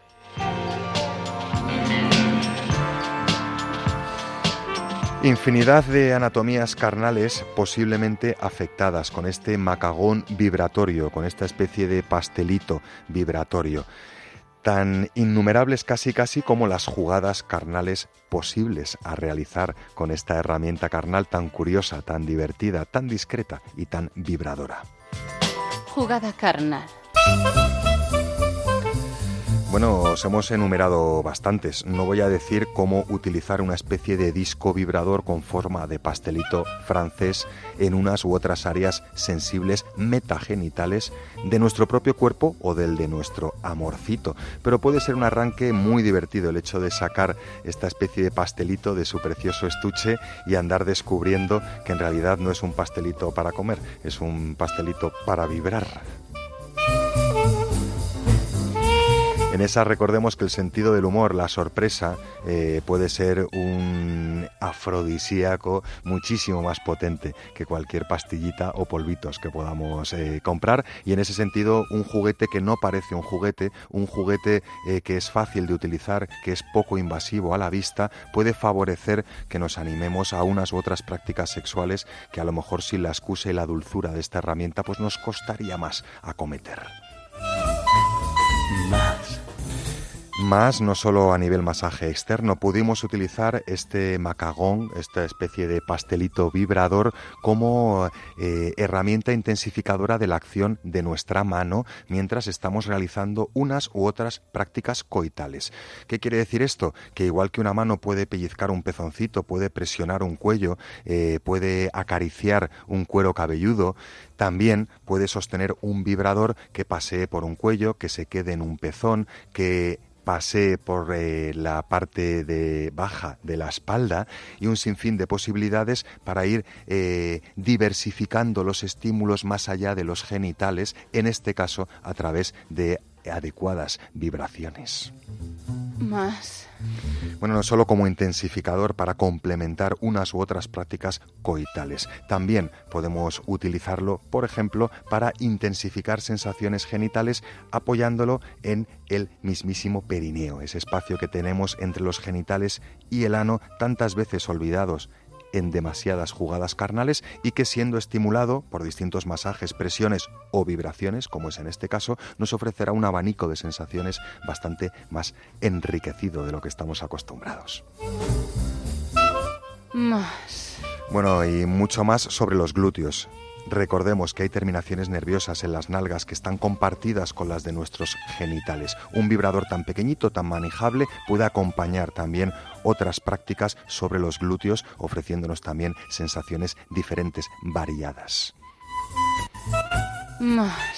Bueno, y mucho más en vuestra imaginación. Miles de cosas eh, o miles de jugadas posibles con un vibrador tan pequeñito, tan suave, tan versátil y tan fino como este macagón de, de la marca Tokio, que encontraréis, por supuesto, en las tiendas Amantis. Hay tiendas Amantis en Madrid y en Barcelona y hay una completísima tienda Amantis online tecleando www.amantis.net. Y también habrán más jugadas carnales. Mañana no, el lunes, más o menos a la misma hora. Hasta entonces no se olviden de jugar. Buenas noches y buen sexo. Prueba a tomar durante 10 días un vial de Ceanum y verás cómo mejora tu piel.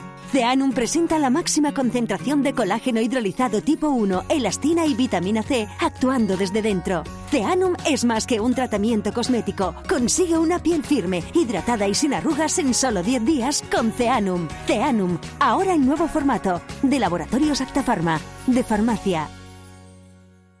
Ana, ¿sabías que el clítoris es mucho más grande de lo que se ve? ¿En serio? Sí, y la mayor parte está en el interior del cuerpo. Y puedes estimular todo el clítoris con el nuevo masajeador erótico Sona de Lelo. ¿Imaginas? Más que imaginarlo, quiero probarlo. Sona de Lelo. Descubre nuevos placeres y lleva tu vida sexual a un nivel superior.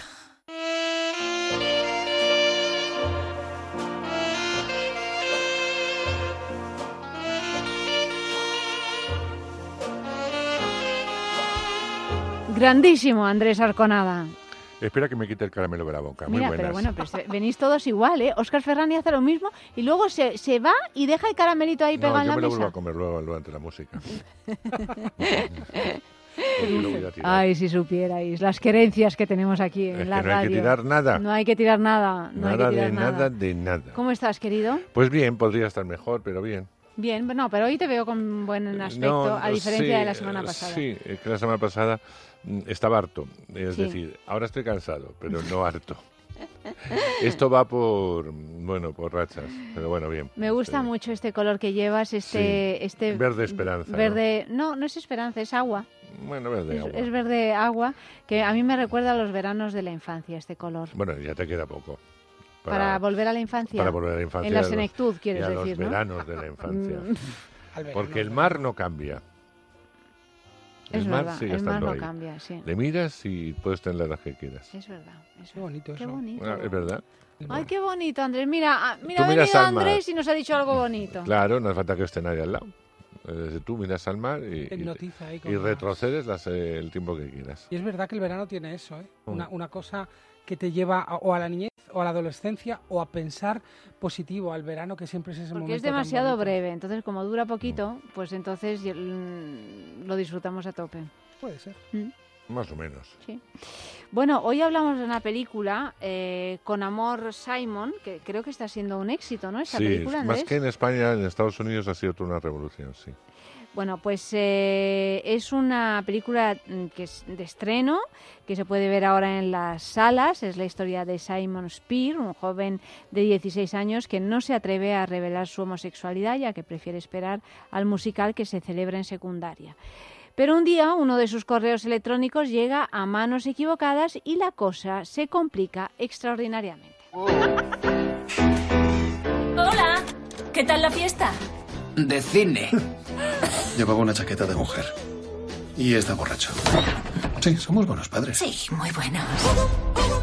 Me llamo Simon. Soy como tú. Tengo una familia normal, unos amigos geniales y voy al típico instituto. No se usa el móvil en los pasillos, hombre. No puedo dejar que mis estudiantes usen Tinder. Claro. Ese es mi territorio.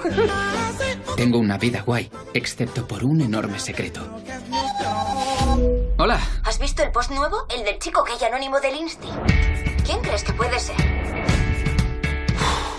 Bueno, Andrés, pues eso, película de estreno, una película, desde luego, para un público mm, joven, un público joven. adolescente. Y es curioso, ¿no? Porque viéndola yo pensaba, hay que ver cómo han cambiado los tiempos para bien, más allá de, de que la película me haya interesado o no, porque es la clásica comedia americana para, para gente joven, pero se le añade un factor que la hace un poquito más especial y es que el protagonista es un adolescente que es gay, que es homosexual y que no sabe cómo salir de- del armario. Y bueno, pues hay toda una serie de historias cruzadas en la que vemos diversas realidades de este instituto, también las realidades del, del mundo adulto, ¿no? De esta, de esta familia que tiene el chaval, que por otra parte es una familia envidiable y que está, que está muy bien. Y bueno, todo su recorrido, pues hasta hasta confesar algo que a él le, angustia mucho. Pero todo esto en un tono de película de high school eh, y de comedia, ¿no? Claro, es una, no deja de ser una comedia para adolescentes, pero en estas comedias nunca se trata el tema de esta forma. Por eso ha sido la revolución. ¿Por qué? Porque no es que el cine americano no haya tratado el tema gay, el tema iniciación, el tema, todos los temas que tú quieras, pero nunca una multinacional como es la Fox, eh, que ha sido la primera, ha sido capaz de llevar esto a los más jóvenes. Eh, esto está basado en un libro, eh, un libro que tuvo mucho éxito entre mm, los adolescentes, porque no deja de ser una película, como tú dices, para adolescentes, ¿no? Con ese añadido especial en el que nadie intenta reírse de nadie, si se ríe, el que queda mal es el que se ríe, eh, no el que el que mm, el que sufre. Tampoco es un sufrimiento extremo el que tiene este chico. Este chico quiere llevar las cosas con una cierta normalidad y plantear todo en un cierto punto y lo que más le fastidia es que se desbarate todo y, y eso le sienta eh, fatal y entonces mm, no solamente va a ir mal el ser o no ser, el abrirse o no abrirse, sino todas las relaciones que, mantiene a, a- a su alrededor porque es chantajeado para que haga algo que está en contra de su voluntad y algo que no debes hacer nunca a un amigo porque de alguna forma lo que estás haciendo es traicionarle. Con lo cual se habla de un cierto bullying, de, de la traición, de los valores de la amistad y evidentemente de una familia que va a comprender desde el minuto cero mm, que elijas de tu camino sexual que quieras. No te van a poner ningún inconveniente. Y eso es lo que no es normal en una película de estas características eh, desde el punto de vista de una multinacional. A nosotros los europeos nos puede parecer mejor o peor, eh, pero sí es verdad eh, que el calado y, y lo que quiere decir la igualdad y normalidad es bueno, es bueno en cualquier eh, situación y en cualquier momento y en cualquier país. Así que bienvenidas sean películas como esta, aunque tengan un público determinado. Y eso es lo bueno también de esta película, que tenga un público joven, ¿no? Que los jóvenes también vean mm, esto con cierta normalidad, que no pasa absolutamente nada y que debe seguir el camino que marque tu sexualidad. Y ahí sí es que se nota el cambio. Hombre, seguramente es la segunda fase de todo esto, o la tercera, ¿no? Antes se empezaron haciendo las primeras películas sobre homosexualidad, eran películas obviamente de autor, que estaban en un circuitos pues muy, No, mucho indie, muy determinados, claro, eh, o también mucha película europea, ¿no? Que, que tenía, bueno, pues el- un, un recorrido muy específico. Luego, pues eh, ha habido grandes películas ya, pues tipo Brokeback Mountain, que en su día fue algo absolutamente Sí, porque también había un gran estudio novedoso, porque había un estudio detrás y había unos grandes actores también que estaban interpretando esos esos papeles, ¿no? De esos dos hombres que de esos dos vaqueros que se, un director que se enamoran y, y un director como An Lee Y un género eminentemente masculino relacionado con el estereotipo masculino, que creo que Brokeback Mountain favoreció mucho el hecho de que representaba y estaba recreado en un ambiente, en un ambiente eminentemente masculino y mayoritariamente No, claro, machista. claro, muy Sí, sí, Hizo hasta mucho fíjate lo que eran los vaqueros, lo que suponen los vaqueros, que es la mascula, masculin- Masculinidad, masculinidad, sí, por excelencia, no, ¿no? por excelencia americana, ¿no? Y luego digo la tercera fase, que es esta en la que nos encontramos, ¿no? En, que, en la que ya se están eh, intentando generar blockbusters, ¿no? Eh. Películas así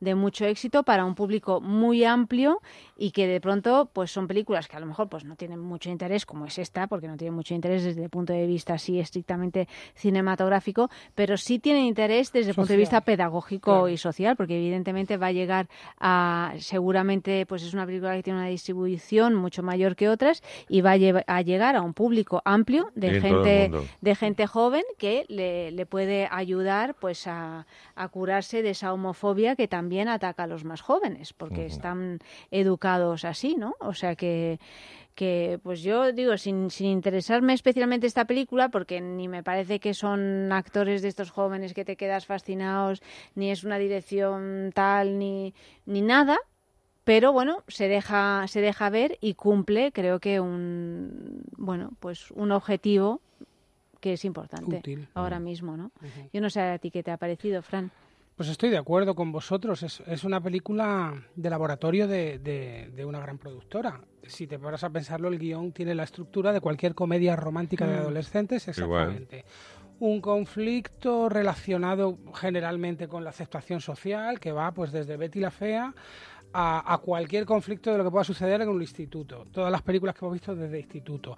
El rechazo, la aceptación social, el amor no correspondido y con los pequeños giros de suspense. Es una estructura de guion eh, de película comercial adolescente.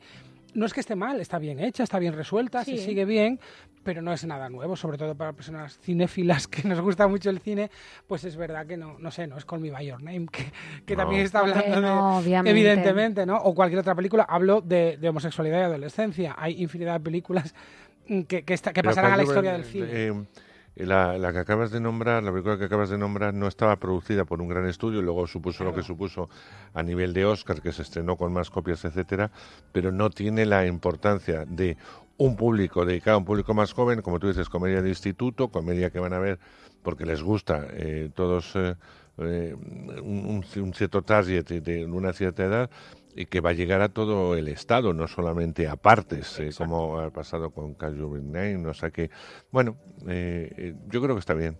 También estaba pensando que, nos, nos este, nos acercamos maravillosamente a una cuarta fase en, en las películas eh, sobre homosexualidad y es que ya no haya distingos, es decir, que sea una película, porque por ejemplo puede haber un hombre, puede haber una mujer. Call Me. By Your Name, eh, sí es verdad que está contando, bueno, está eh, eh, contando una educación sexual y sentimental de un, de un chico muy joven, pero, pero realmente mm, yo no la calificaría como una película sobre la homosexualidad, en absoluto. Es una película que habla de una historia de amor y de un descubrimiento eh, de la Es juventud y, de, y del sexo, que no es exactamente, que, ¿qué más da que sea homosexual, que sea eh, heterosexual o que le gusten los melones? Es que da lo mismo, o sea, sí. que es que no... Y ahí está la normalización o sea, real que- social. Que, que ya no, no- que no, no pertenezca a ese género, ¿no? Claro, la, la normalización real es cuando el ser gay no es un punto específico de conflicto en el argumento, sí. que en esta película sí que lo es todavía. Sin embargo, estoy muy de acuerdo en todo lo que está diciendo Arconada, es absolutamente necesaria porque la difusión que tiene, posiblemente esta película sea una película que van a ver muchos chicos y chicas heterosexuales que no estén eh, educados con un con, un- con una apertura especial hacia el mundo homosexual, porque es mainstream, porque es una película que va a ver todo el mundo, porque gusta por otras cosas. Y eso es tremendamente útil desde un punto de vista más social y educativo, como Sí, decíamos. lo van a, lo van a es- normalizar. No, ¿eh? el protagonista no es el típico patoso, feucho o amanerado, no, no. Ni es siquiera el- es alguien amargado. No, tampoco, o sea, es un problema, va. tampoco es un problema inmenso el que tiene. No, no, él no, sí no lo tiene No. tanto. Él lo que quiere es- y está esperando es el momento para decirlo. Pero es uno, lo- es el, guaperas de la clase, es el que todas las chicas eh, que querrían tenerle, es decir, es el objeto de deseo de muchos. Sí, y es de un chaval con éxito, eh, ¿no? con éxito y, a nivel de estudios, a nivel de todo, ¿no? Con lo cual, eh, eh, eso es lo que le hace todavía más atractiva para ese tipo de, de público. Porque luego- actúa como eh, alguien totalmente etéreo, es decir, no tiene tis, no tiene movimiento, no tiene, no, no ridiculizan para nada al, al- al protagonista, en este caso de esta historia, que va a enamorarse en vez de la chica guapa de uno de los chicos guapos del instituto. Es que esto Y también así. hay que decir, y esto la salva en parte, que no es vulgar, que no, No, pertenece no, no. a ese género de película No, si para adolescentes tipo, no ¿cómo se llaman Porky's estas? o cualquiera de Porky's estas. o No, no, para estas, que a mí es que me, vamos, me, me dan mareos, ¿no? Porque soy como soy. Pero esta no, o sea, es una película muy, en realidad muy blanca. Es Muy que políticamente no- correcta, nada, sí. no se mete con nada ni con nadie de ninguna No hay manera. escenas con No hay nada de tartas de manzana realmente. ni nada. de Hay eso. Eso es. American Pie. Eso es American Pie. O- Sí. Otra que me dejó traumatizada. Las he visto todas por tu culpa, ¿eh? Porque si no yo no, solita... no, de American no- Pie solamente hemos Sí, sí, hablado una vez. bueno, sí, pero, la- pero yo no la había visto y la vi por Ah, tu bueno, culpa, vale, digo. vale, O sea sí. que... Pero no- fue todo un fenómeno, Sí, Suri. ah, bueno, no, sí, sí, sí, pero que son Hombre, esas películas hecho- que yo en se han principio hecho no voy a seis, ver. Una o sea serie, que... con lo cual imagínate. Seis se hicieron. Seis y una serie. Madre mía. Sí, sí. Pues con esto nos hemos educado. Nosotros quiero decir. ¿Con American Pie? No, perdona, eso es tú, yo no. Yo no. Tú, yo no, yo me he en este caso, Porque American tú no la has ido a ver, eras muy fina. Tú eres la excepción. Pero por eso decimos la importancia que tienen películas como esta. Porque es que otras generaciones, entre otras la mía, el referente que teníamos de cine de adolescentes, Gamberro, también es cierto, era Porky's, American Pie y todas estas. Y generaciones actuales, por ejemplo, tienen esta barbaridad que se llama, ¿cómo se llaman las películas de estos descerebrados que van a tirarse con un coche contra un cactus y a martillarse el pene contra un no sé qué? Sí, no me acuerdo, Eh, pero las sí, eh, sí, Jackass, Jackass. me- que, que me parece una barbaridad y que son éxitos comerciales sin precedentes. No sé. También Paradise. Paradise, Phoebe Cates y Wi- ¿Cómo William era esa canción? I que with Paradise, you is paradise. La cantaba Phoebe Oh, Cates, que era la oh. misma, ¿sabes que la cantaba la misma? hay nada peor que la Dios nostalgia. mío, Ay, no, pero de- por- que la nos nostalgia adolescente, además, Esa que, que es lo me da peor. pena escucharla porque era como muy muy triste. Paradise. Sí, pero era muy romántica. ¿Qué Era- más películas de adolescente? Todas Así, que estas, estas no eh, eran nada vulgares. no, No, Gris, el bueno, musical Gris, Gris en por el su- momento. Pero a mí Gris me pilló como con 10 años, ¿eh? Eh, Sí, pero era, pero era esta cosa también de Sí. instituto, de amor, de, Sí. del amor de verano. Y para mí des- lo del Agua Azul y Paradise es que eran películas que hablaban exactamente del despertar del sexo. Sí. Películas que no sé de qué manera, de qué manera se harían ahora, porque eran películas bastante sexuales, Pero muy gente muy ingenuas joven. también, ¿no? Sí, Es verdad que deberíamos de hablar del agua azul, que Sí, no, no, sí, no lo hemos traído. En eso estoy pensando yo. Pero perdóname, sí. Shields, La detesto. qué gua- eh, ¿detestas esa película? La detesto. ¿Por qué? Porque la detesto. Me parece un horror. Bueno, sí, es Sí. un horror, pero bueno. Hombre, sí, Pero desde un luego horror, no es- un horror. Con- yo estoy con Brooke Shields, es lo peor que ha hecho en su vida. Ella misma lo dice, ¿no? Que es lo peor que ha hecho en su vida. Ella Bueno, no, Y obviamente. mira que sabe- Brooke Shields ha hecho muchas cositas de las ya sabe que le debe, le debe mucho. Pero Y luego a bueno, mí me gustaba la mucho doblaron también toda la de, de película. adolescente esa, esa película que se llamaba El tiempo de las manzanas. ¿Tú te acuerdas de esa Ay, película? me suena muchísimo. Eh, el tiemp- era, era, fue la primera película de esta actriz francesa bellísima. Ay, ¿cómo se llama? La que hizo después Ana Karenina.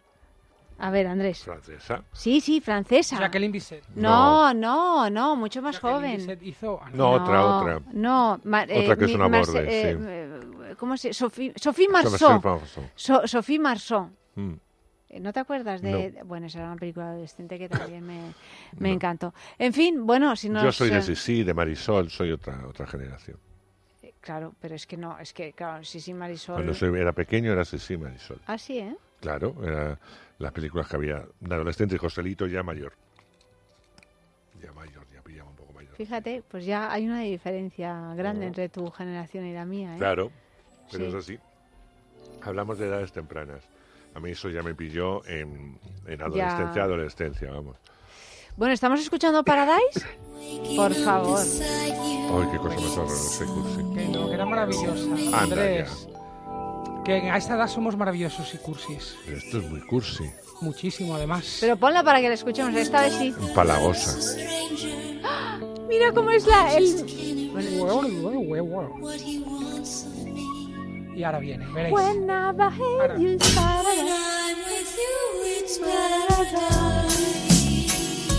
Qué vergüenza. Menos mal que esto no se transmite por la tele. Bueno, yo salía ella desnuda, escuchar esto. Lavando, bañándose en una cascada. Sí. ¿ella le miraba. Ella era Phoebe Cates. Phoebe Cates. Sí, sí, sí. ¿Y, Yo, qué, ¿Y qué fue de esta mujer? pues siguió trabajando como actriz y luego se metió a productora, si no recuerdo mal. Pues tan- era tan mala, que poco hizo. Bueno, hizo los Gremlins muchos años después. ¿Pero que nos están escuchando? Pero los Sí, nos Gremlins- están escuchando todo. pero los Pensaba Gremlins- que estábamos los hablando Gremlins- por Los nuestro- protas eran los chicos, pero no ella, ella estaba ahí. Son los Goonies, los Gremlins. Y era Ella- la Ah, chica sí, de era Ella la era, chica de los era la Gremlins, chica sí, de los. Gremlins. Sí, sí. Y luego, Perdona, hizo películas muy importantes, Andrés. Bueno, sí, sí. Importantísimas. Una filmografía que te muere. Bueno, sí. silencio, hay que escuchar el estribillo.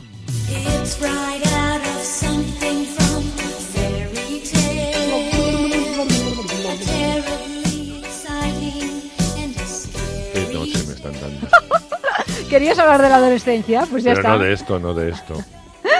Pues la- el marido de Phoebe, Ca- de Phoebe Cates es eh, Kevin Klein, el actor Kevin Klein. ¿Qué me El- el dices? cómico, sí, señor. Bueno, pero y aparte son unas cosas uno de los matrimonios más sólidos de, desde Llevan muchos 1989. años. Llevan muchos años juntos.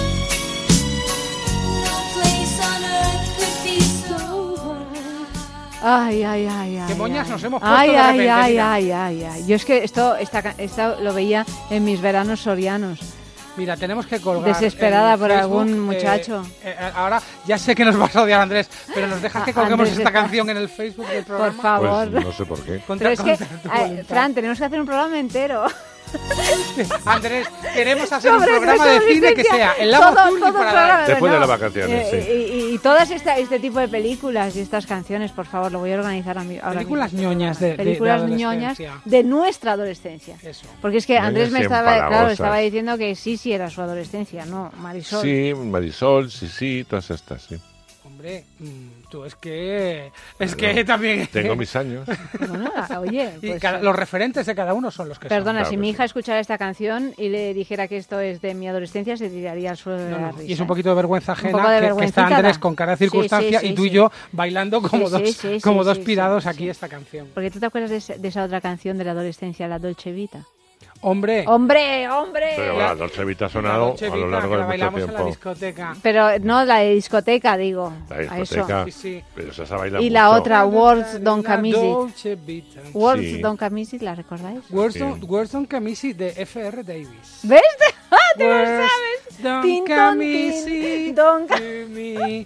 Y ahora Superman de Miguel Bosé también. sí, Super sí. Superman. Claro, claro, claro. Pero ¿en qué se ha convertido el programa de repente hoy? El Mamma Mamma No, María en que se ha convertido Miguel Ricky Bosé, Poveri, ¿no? Porque Los Ricky Poveri. Ricky Poveri y, o, o Romina y Albano. Bueno, estos eran Felicita. más cursis. Fue Muy cursi, claro, no, no. ¿Qué tenemos aquí? ¡Oh, Dolce Vita! ¡Wow! Está Dolce sonado durante muchos años. No solamente Si hubiéramos vivido en alguna ciudad, tú y yo hubiéramos bailado con hombreras y pelo cardado, seguramente estas canciones y, nos- y a lo mejor hasta te hubiera tirado los tejos en una Este- discoteca. pero si no te gustan las mujeres. Pero entonces andaba muy despistado yo. Yo era bastante hombruna, ¿eh? Pues mira, nunca No, se nunca sabe. lo fui. Yo creo que voy. No te vayas, Andrés, baila con nosotros. Pues no. Hoy no tengo ganas de bailar.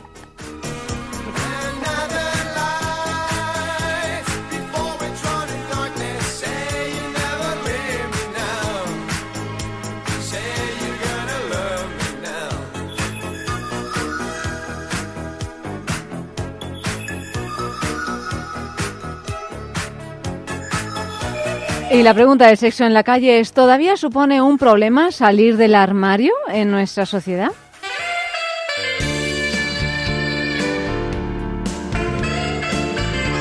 Por supuesto que sí. Eh, sobre todo emocionalmente y yo diría, pues sobre todo quizás en el trabajo y internamente cuando vas por la calle, pues eh, manifestarte es muy complicado. Sí.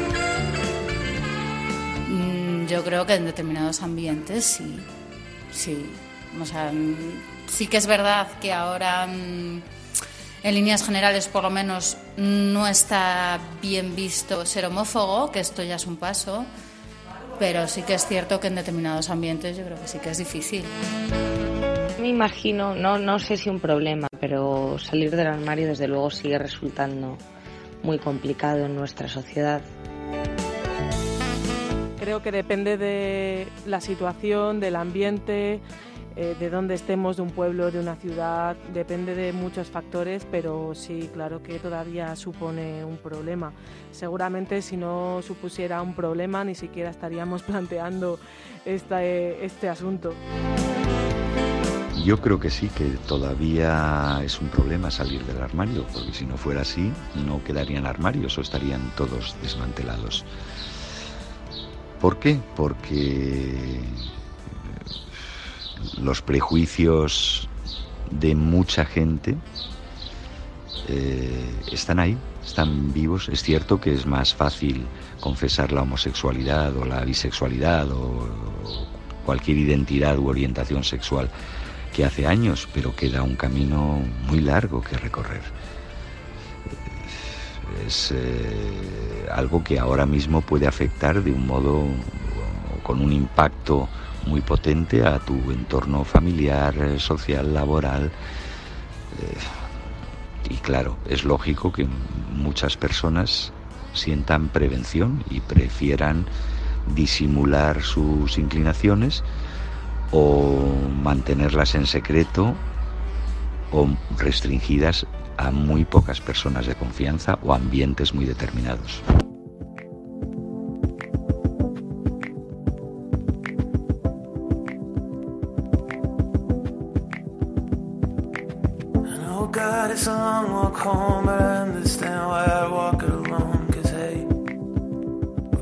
Secret.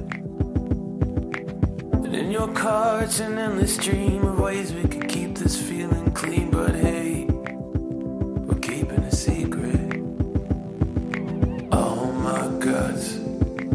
push me out onto your front stoop. Oh, and oh my god, I've changed myself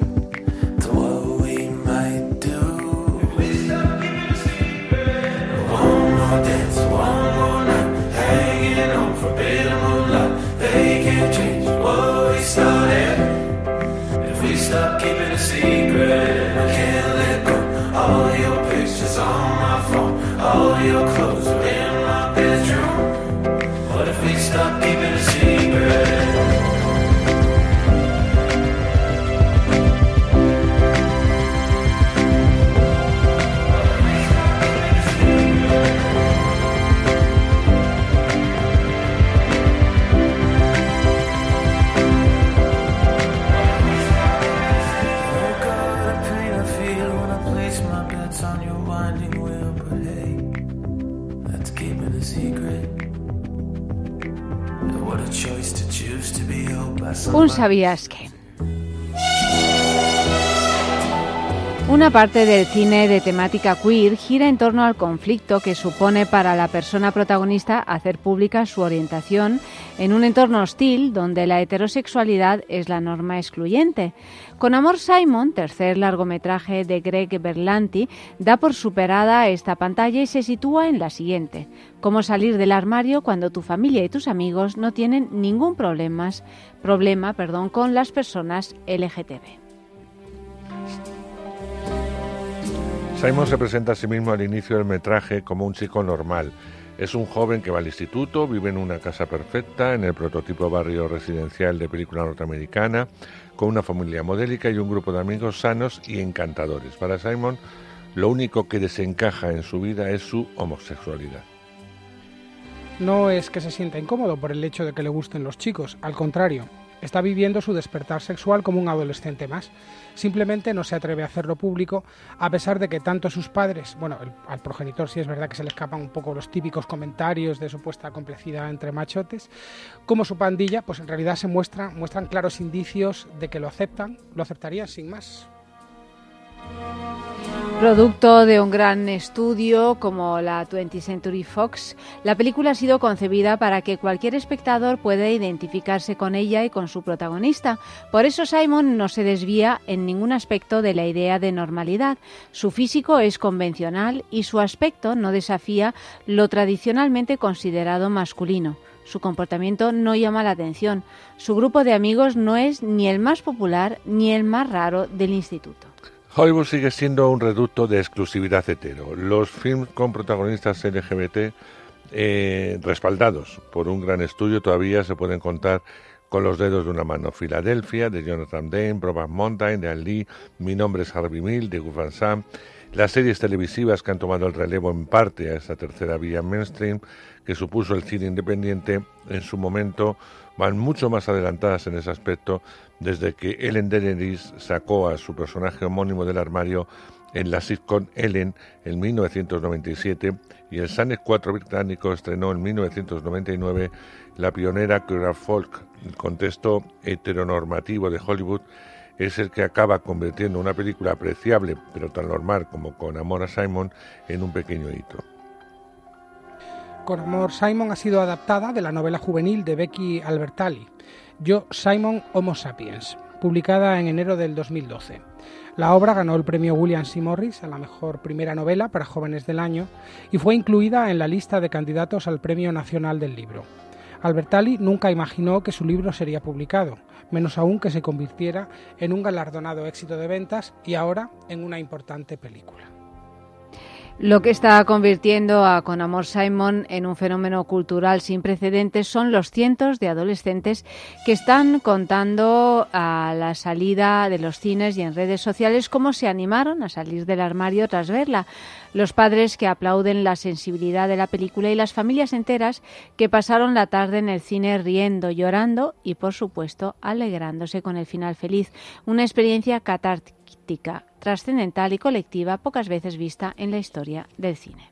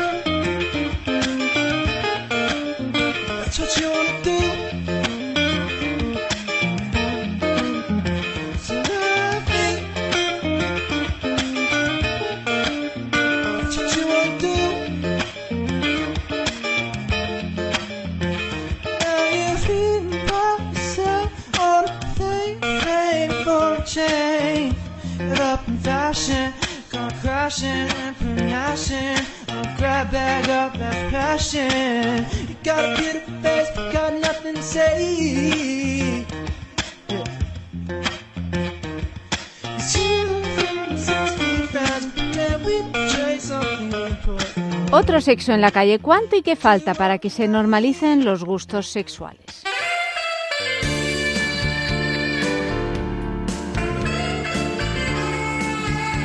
Pues yo diría que unos 200 años por lo menos, porque en apariencia puede ser que lo hemos superado, que quedan 10 años, 20 años, 30 años, pero ves a las generaciones de padres que siguen educando a sus hijos en los mismos valores y esos hijos dentro de 30 años educarán a los suyos y es muy complicado de modificar. Pues cuando no se hable, cuando no sea noticia, cuando sí, cuando no sea algo a reseñar. Y creo que ese será el momento.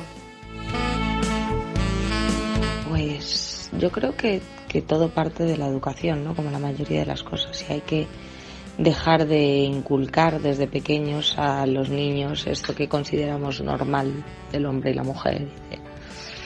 Pues desde luego todo, todo desde la educación y, y desde la normalización también. Por supuesto.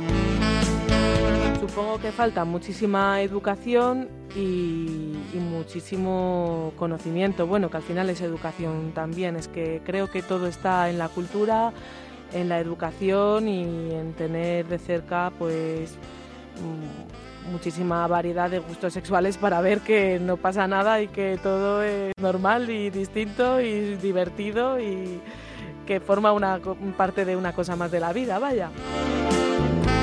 En la historia ha habido momentos más permisivos y momentos más intransigentes. Ahora vivimos en un momento en Occidente que parece que avanza en la permisividad, en la, en la comprensión, en la normalización de, de las inclinaciones sexuales y de la identidad de género, pero no sabemos cuánto va a durar este movimiento hacia adelante. Si durara un par o tres de generaciones y consiguiéramos que la educación transmitiera ese valor o esos valores de, comprensión y de empatía, eh, tal vez consiguiéramos acercarnos a, a, ese objetivo. Pero como ocurre con la libertad o con la igualdad, nunca se llega del todo a la meta. Muchas son las causas que motivan que más de 7 personas de cada 10 padezcan insomnio, estrés, ansiedad y factores ambientales. Dormax basa su eficacia en sus componentes. La pureza de su melatonina al 99% de pureza induce al sueño continuo. Los extractos de valeriana y amapola relajan y ayudan al descanso. La pasiflora mejora la calidad del sueño. Aprovecha las virtudes de Dormax. Mantén las horas de descanso sin interrupciones. Dormax, de Laboratorios Acta Pharma, de Farmacia. ¿Quieres mejorar tu sexualidad y disfrutar de sensaciones únicas? Con Lelo, los innovadores masajeadores eróticos, disfrutarás de un placer íntimo y de pareja como nunca antes. Lelo es placer, Lelo es deseo, Lelo es elegancia. Vive la experiencia completa en lelo.com y visita las mejores boutiques eróticas para vivir la sexualidad más intensa y placentera con Lelo.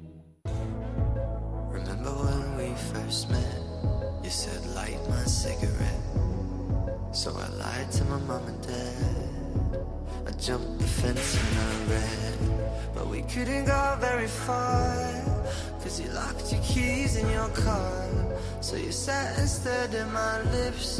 And I could already feel your kiss. All nights and daydreams. Sugar and smoke rings. I've been a fool for strawberries and cigarettes. Always taste like you. Headlights on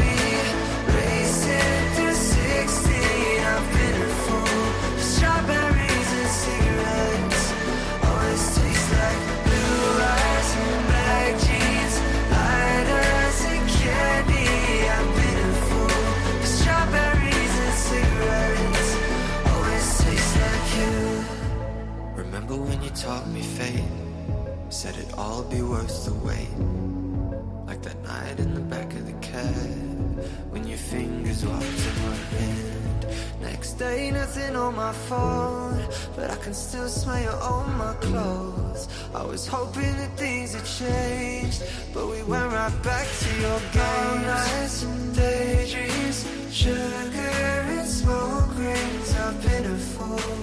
Eh, bueno, eh, como lo prometido es deuda, os habíamos dicho que durante el espacio de Andrés os íbamos a decir cuál es la noticia falsa de esta noche, de todas las que hemos leído y, y, y de las que hemos opinado en la sextulia. ¿Y cuál es, Fran? Pues la noticia era la número uno. Crean un algoritmo, un algoritmo, esa palabra que tú sabes ¿Algoritmo? pronunciar también. A ver, dila, dila. ¿Algoritmo? Para deleite de F que, que se queda colgado de... Crean un algoritmo para saber cuál es el mejor momento para divorciarse. Pues esa, sí, podría ser, pero el caso es que esa es eh, la falsa.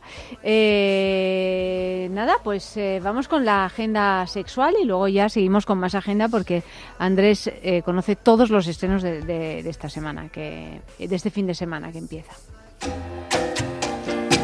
Las celebraciones de la fiesta del orgullo en Madrid tienen este fin de semana sus eventos más importantes. El sábado a las 17.30 dará comienzo la manifestación cuyo desfile estará encabezado por una carroza formada por los mayores LGTBI.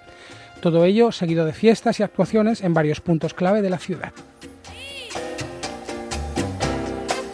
En la Fundación Luis Seoane, en La Coruña, hasta el 28 de septiembre la exposición Luis Seoane Arquitectura del Deseo.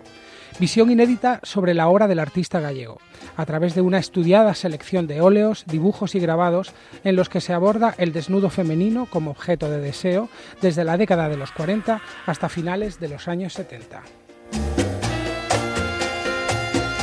Y en el espacio de la Fragua de Tabacalera Promoción del Arte en Madrid, hasta el 9 de septiembre podéis disfrutar de la exposición En plan travesti y radical, fotografía y transformismo en España entre dos siglos, de 1975 a 2015.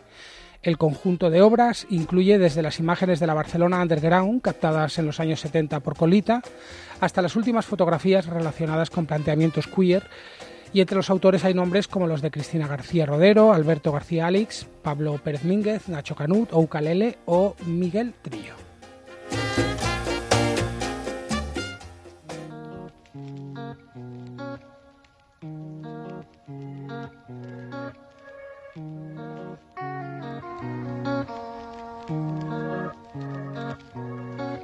Sorry if it's hard to catch my vibe. Need a lover to trust. Tell me you're on my side. Are you down for the ride? It's not easy for someone to catch my eye. But I've been waiting for you for my whole damn life, my whole lifetime. Don't be afraid to tell me if you ain't with it. I see your focus, yeah, you're so independent.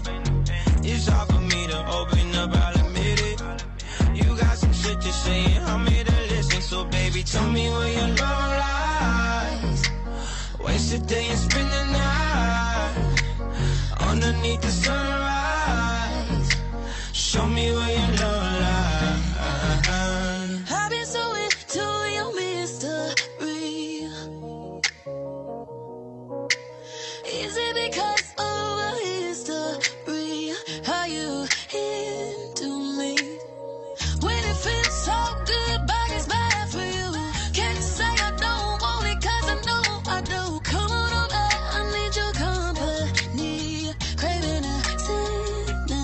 Bueno, Andrés, ¿qué, qué- ¿cómo se dan estos eh, Bueno, pues estrenos esta vienen ya algunos estrenos fuertes, a ver si la gente va al cine, ya que no está España eh, en el Mundial, pues se supone que esta semana subirán eh, las taquillas, ¿no? Hasta Ujú. ahora han sido bastante catastróficas y por eso, vamos, yo estaba ya programado.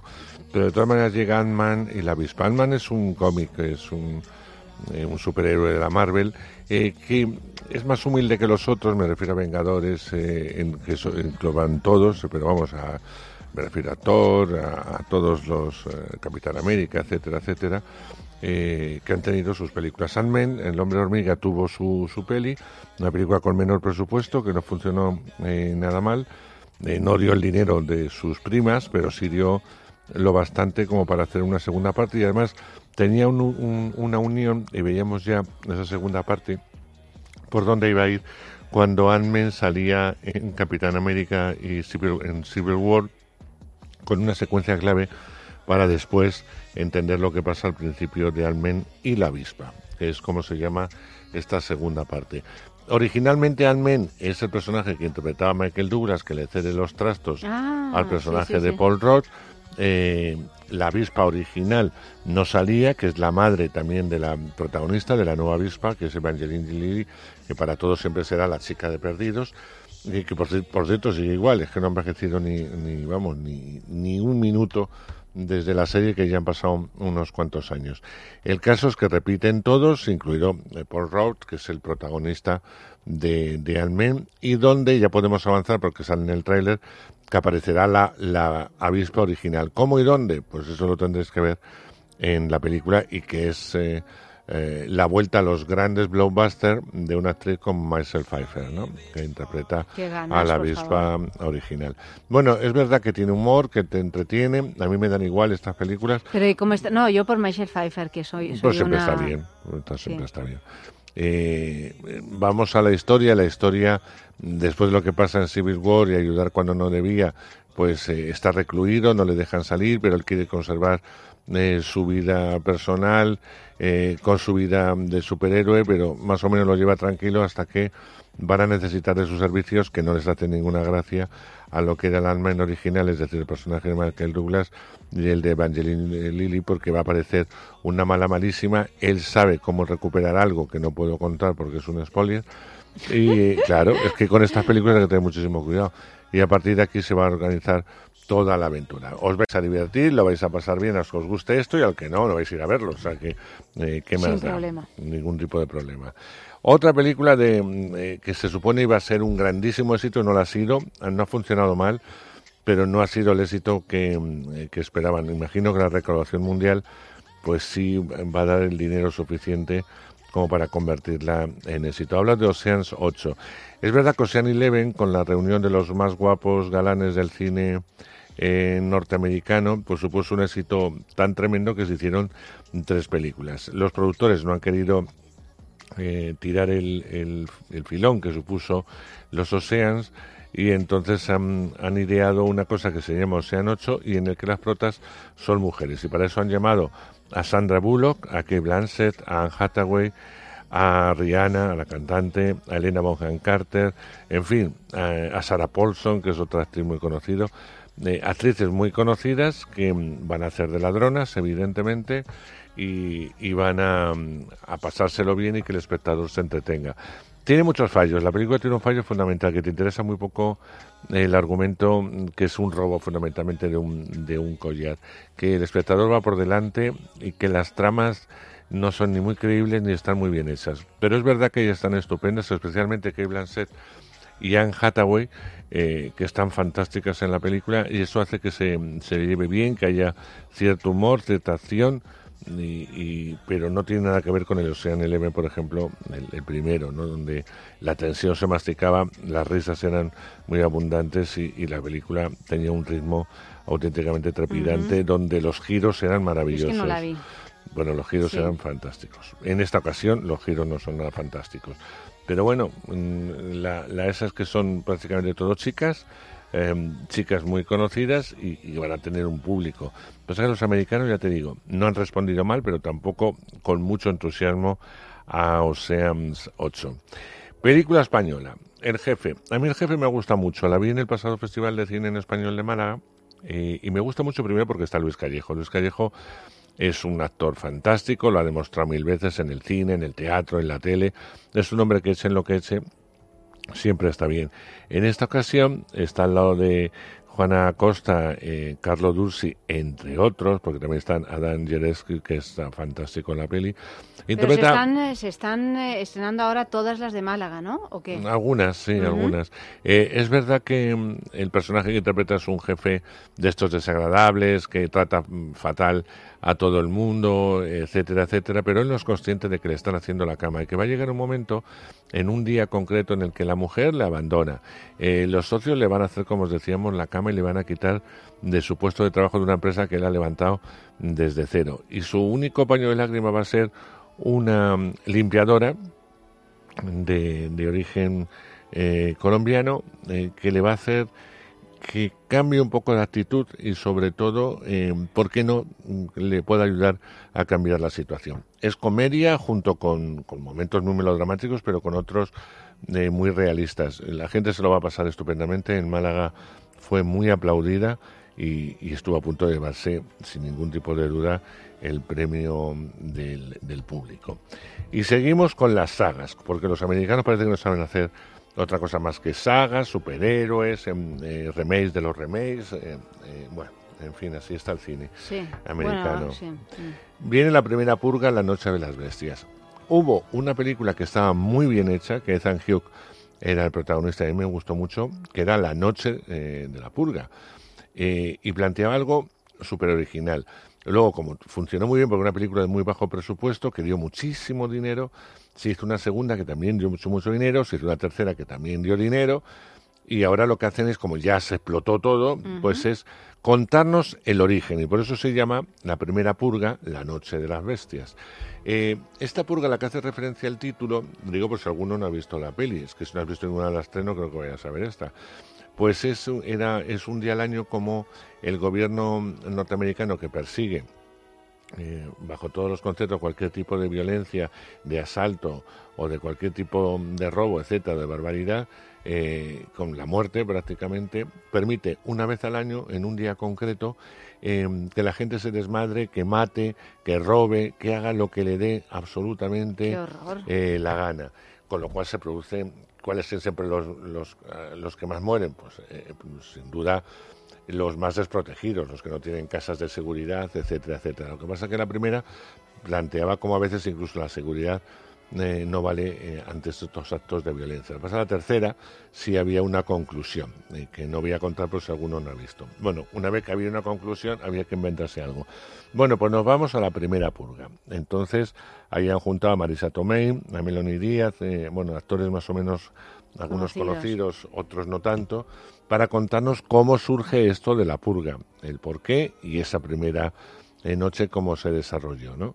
Eh, no aporta absolutamente nada de nada, pero a los que les guste eh, esta peli no le van a defraudar porque lo que vas a hacer es angustiarte desde el principio hasta el final de la película. Eso sí, suelen ser películas de mm, no mucha duración, así que bueno, se ven con cierto mm, con cierta paciencia, como es eh, mi caso.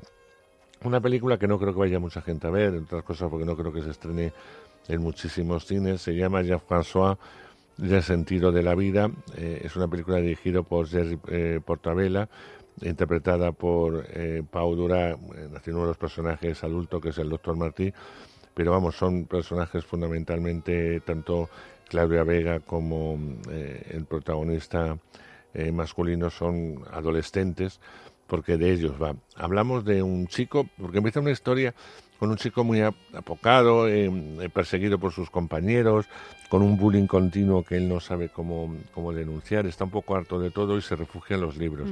Y descubre que le encanta el existencialismo y descubre algo más que le gusta mucho más Albert Camus, eh, en su, que es su filósofo eh, favorito. Disfruta con él y quiere conocerla a toda costa porque nadie le explica que Camus lleva muerto por lo menos 50 años. Eh, entonces él va a coger su maleta, sus cosas y va a emprender su viaje hacia París, hacia, eh, hacia el café en donde solía reunirse Camus para tomar su café y hablar con los amigos y él va hacia ese café. Es su objetivo. Se va a encontrar su camino a una chica más mayor que él, pero tampoco muy, muy mayor, que eh, le va a ayudar en su ira, le va a llevar en su coche eh, hasta París, porque tampoco ella tiene muy claro quién es Albert Camus. A partir de aquí entramos casi en una road movie y, y sobre todo un viaje de experimentación y de cambio, ¿no? que es fundamentalmente de lo que habla eh, la película. Es una película por lo menos diferente, diferente, y eso le hace que sea un poco mm, eh, atractiva.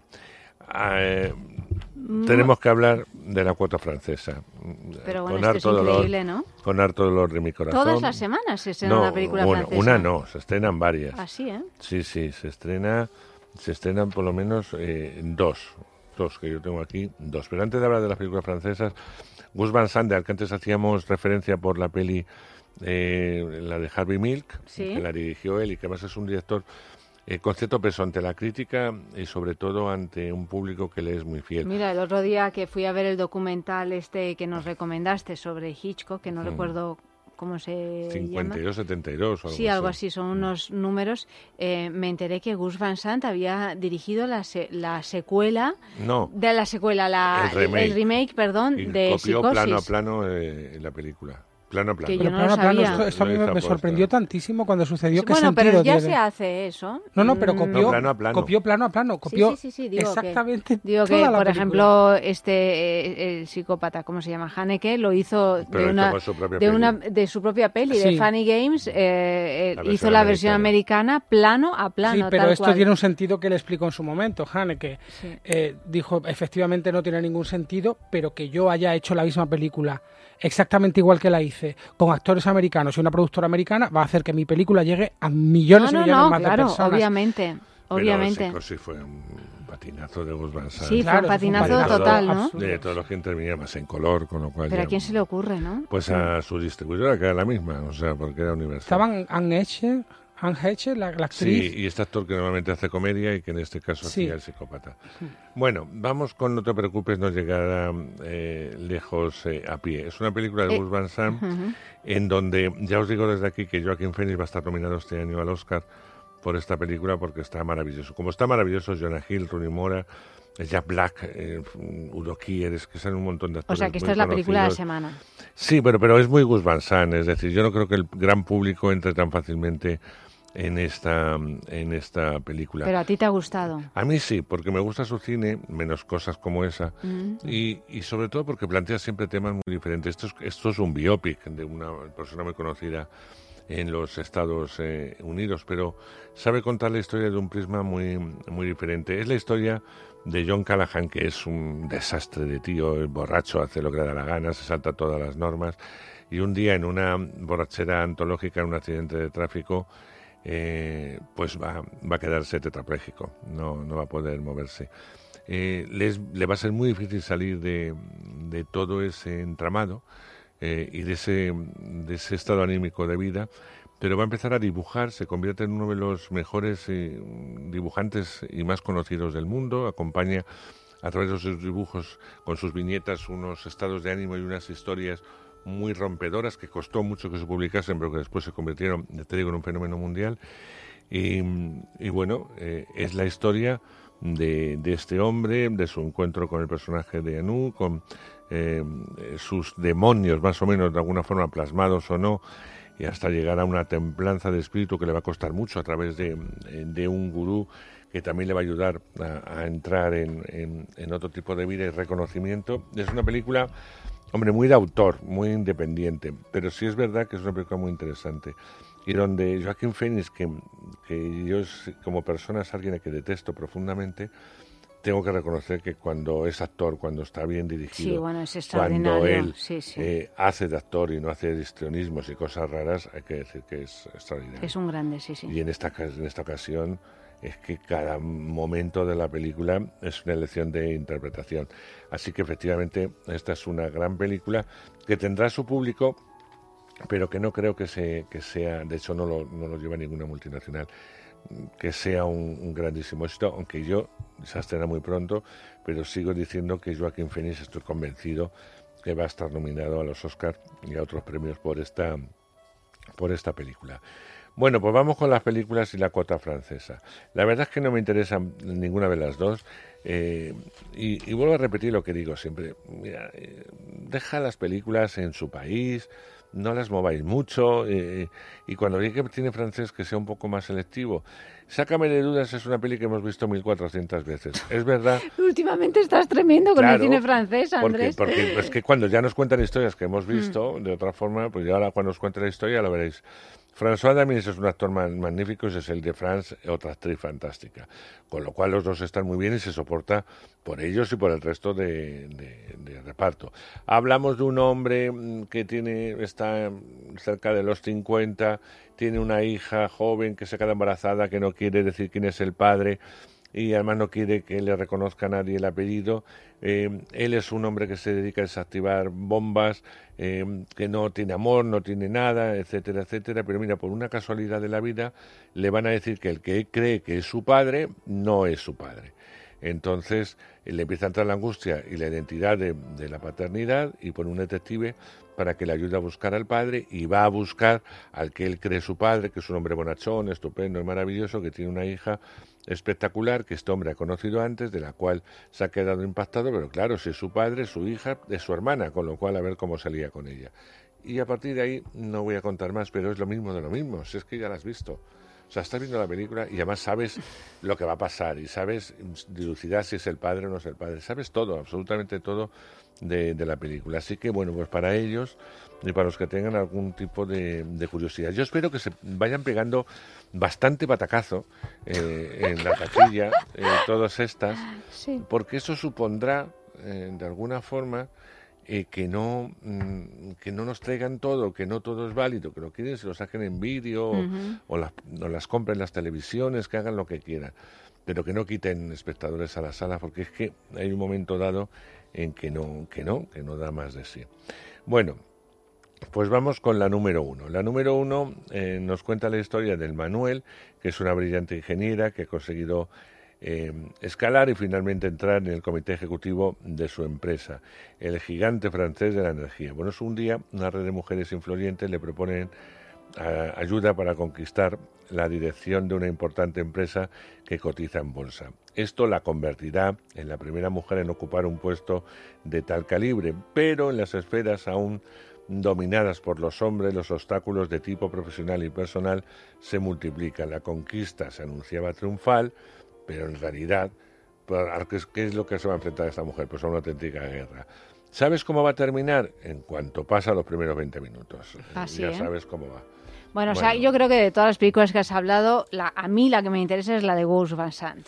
¿O hay Sí, alguna claro. otra? ¿Tienes alguna No, no tengo sorpresilla más, por ahí? Pero tengo muy claro que aparte de esa te puede interesar como, bueno, porque te gusta otro tipo de cine diferente, a lo que el público le va a interesar sin ninguna duda y a lo que van a ir es Ant-Man y La Avispa y, y ya un público más mayor que busca eh, un tipo de aventura de entretenimiento. No creo que los jóvenes ninguno se pierda y no sean ocho, pero sí se, sí se va a perder un público más o menos adulto y sobre todo mujeres.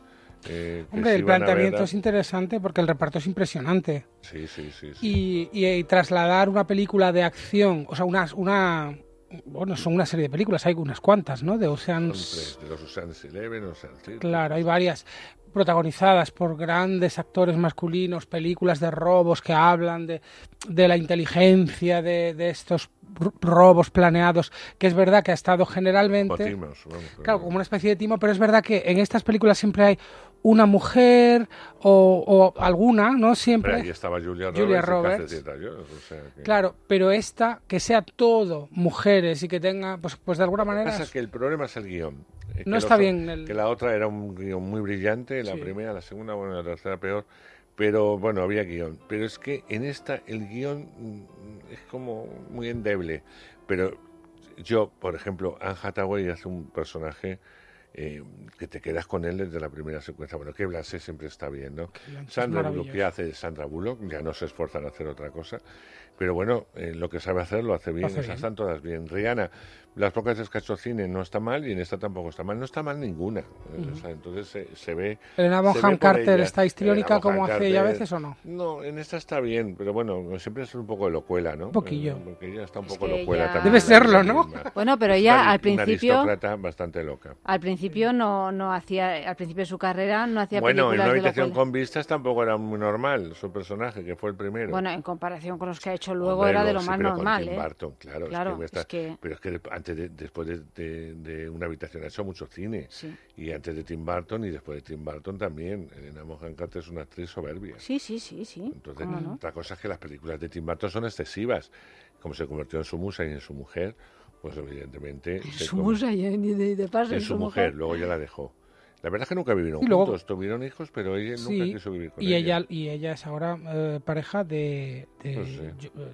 de Johnny Depp, ¿no? De, Algún- No, y Johnny raro. Depp no, uh, No, Johnny no, Depp no. se ha metido en un lío que se ha casado con una jovencita que le, le está pidiendo el oro y el moro. No, no, no, no, pues no me acuerdo, pero vamos, lo he leído. no, no, no sé con quién estaba Carter Bueno, en fin, que nos quedamos sin tiempo. Eh, Que va- nada, vamos que a dejar vamos. la los líos viene, sentimentales de los Película de estreno también, magnífica novela. Chesil Beach. Que el propio director se ha empeñado en cargarse el final.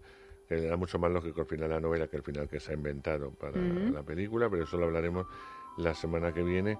Porque independientemente de todo, yo creo que cuando hablemos de la peli va a apetecer mucho leer un libro que a todo el mundo que lo ha leído le ha sensibilizado, le ha gustado, Oh. le ha destrozado, le ha emocionado. Una maravilla. Cosa que la película, y no por sus actores que están estupendos, y, y habiendo sido escrita por el propio director, no llega a emocionar. No, es muy fría, es una película fría. Él ha querido hacer una película y es una opción, la del propio Mm. eh, autor, de hacerla mucho más fría que Es su como original. muy inglesa, ¿no? Sí, pero lo ha querido hacerla así, eso sí. está claro. En fin, Bueno, que son raritos. son raritos. Andrés, querido, Adiós. muchas gracias, buenas Adiós, Fran, noches. hasta la semana que viene. Buenas noches, Fran, y buenas noches, Kelu. Muchas gracias. Y a todos vosotros, ya sabéis que mañana, mm, no mañana, que va, que va, que mañana, que nos vamos a a descansar, jueves. que estamos a jueves. Yo ya estoy metida en una cosa imparable en Mañana, la radio. mañana. Mañana nada. Tomorrow. Pasado tampoco y pasado tampoco. O sea, el lunes a partir de las doce y media de la noche, más sexo aquí mismo en Es Radio.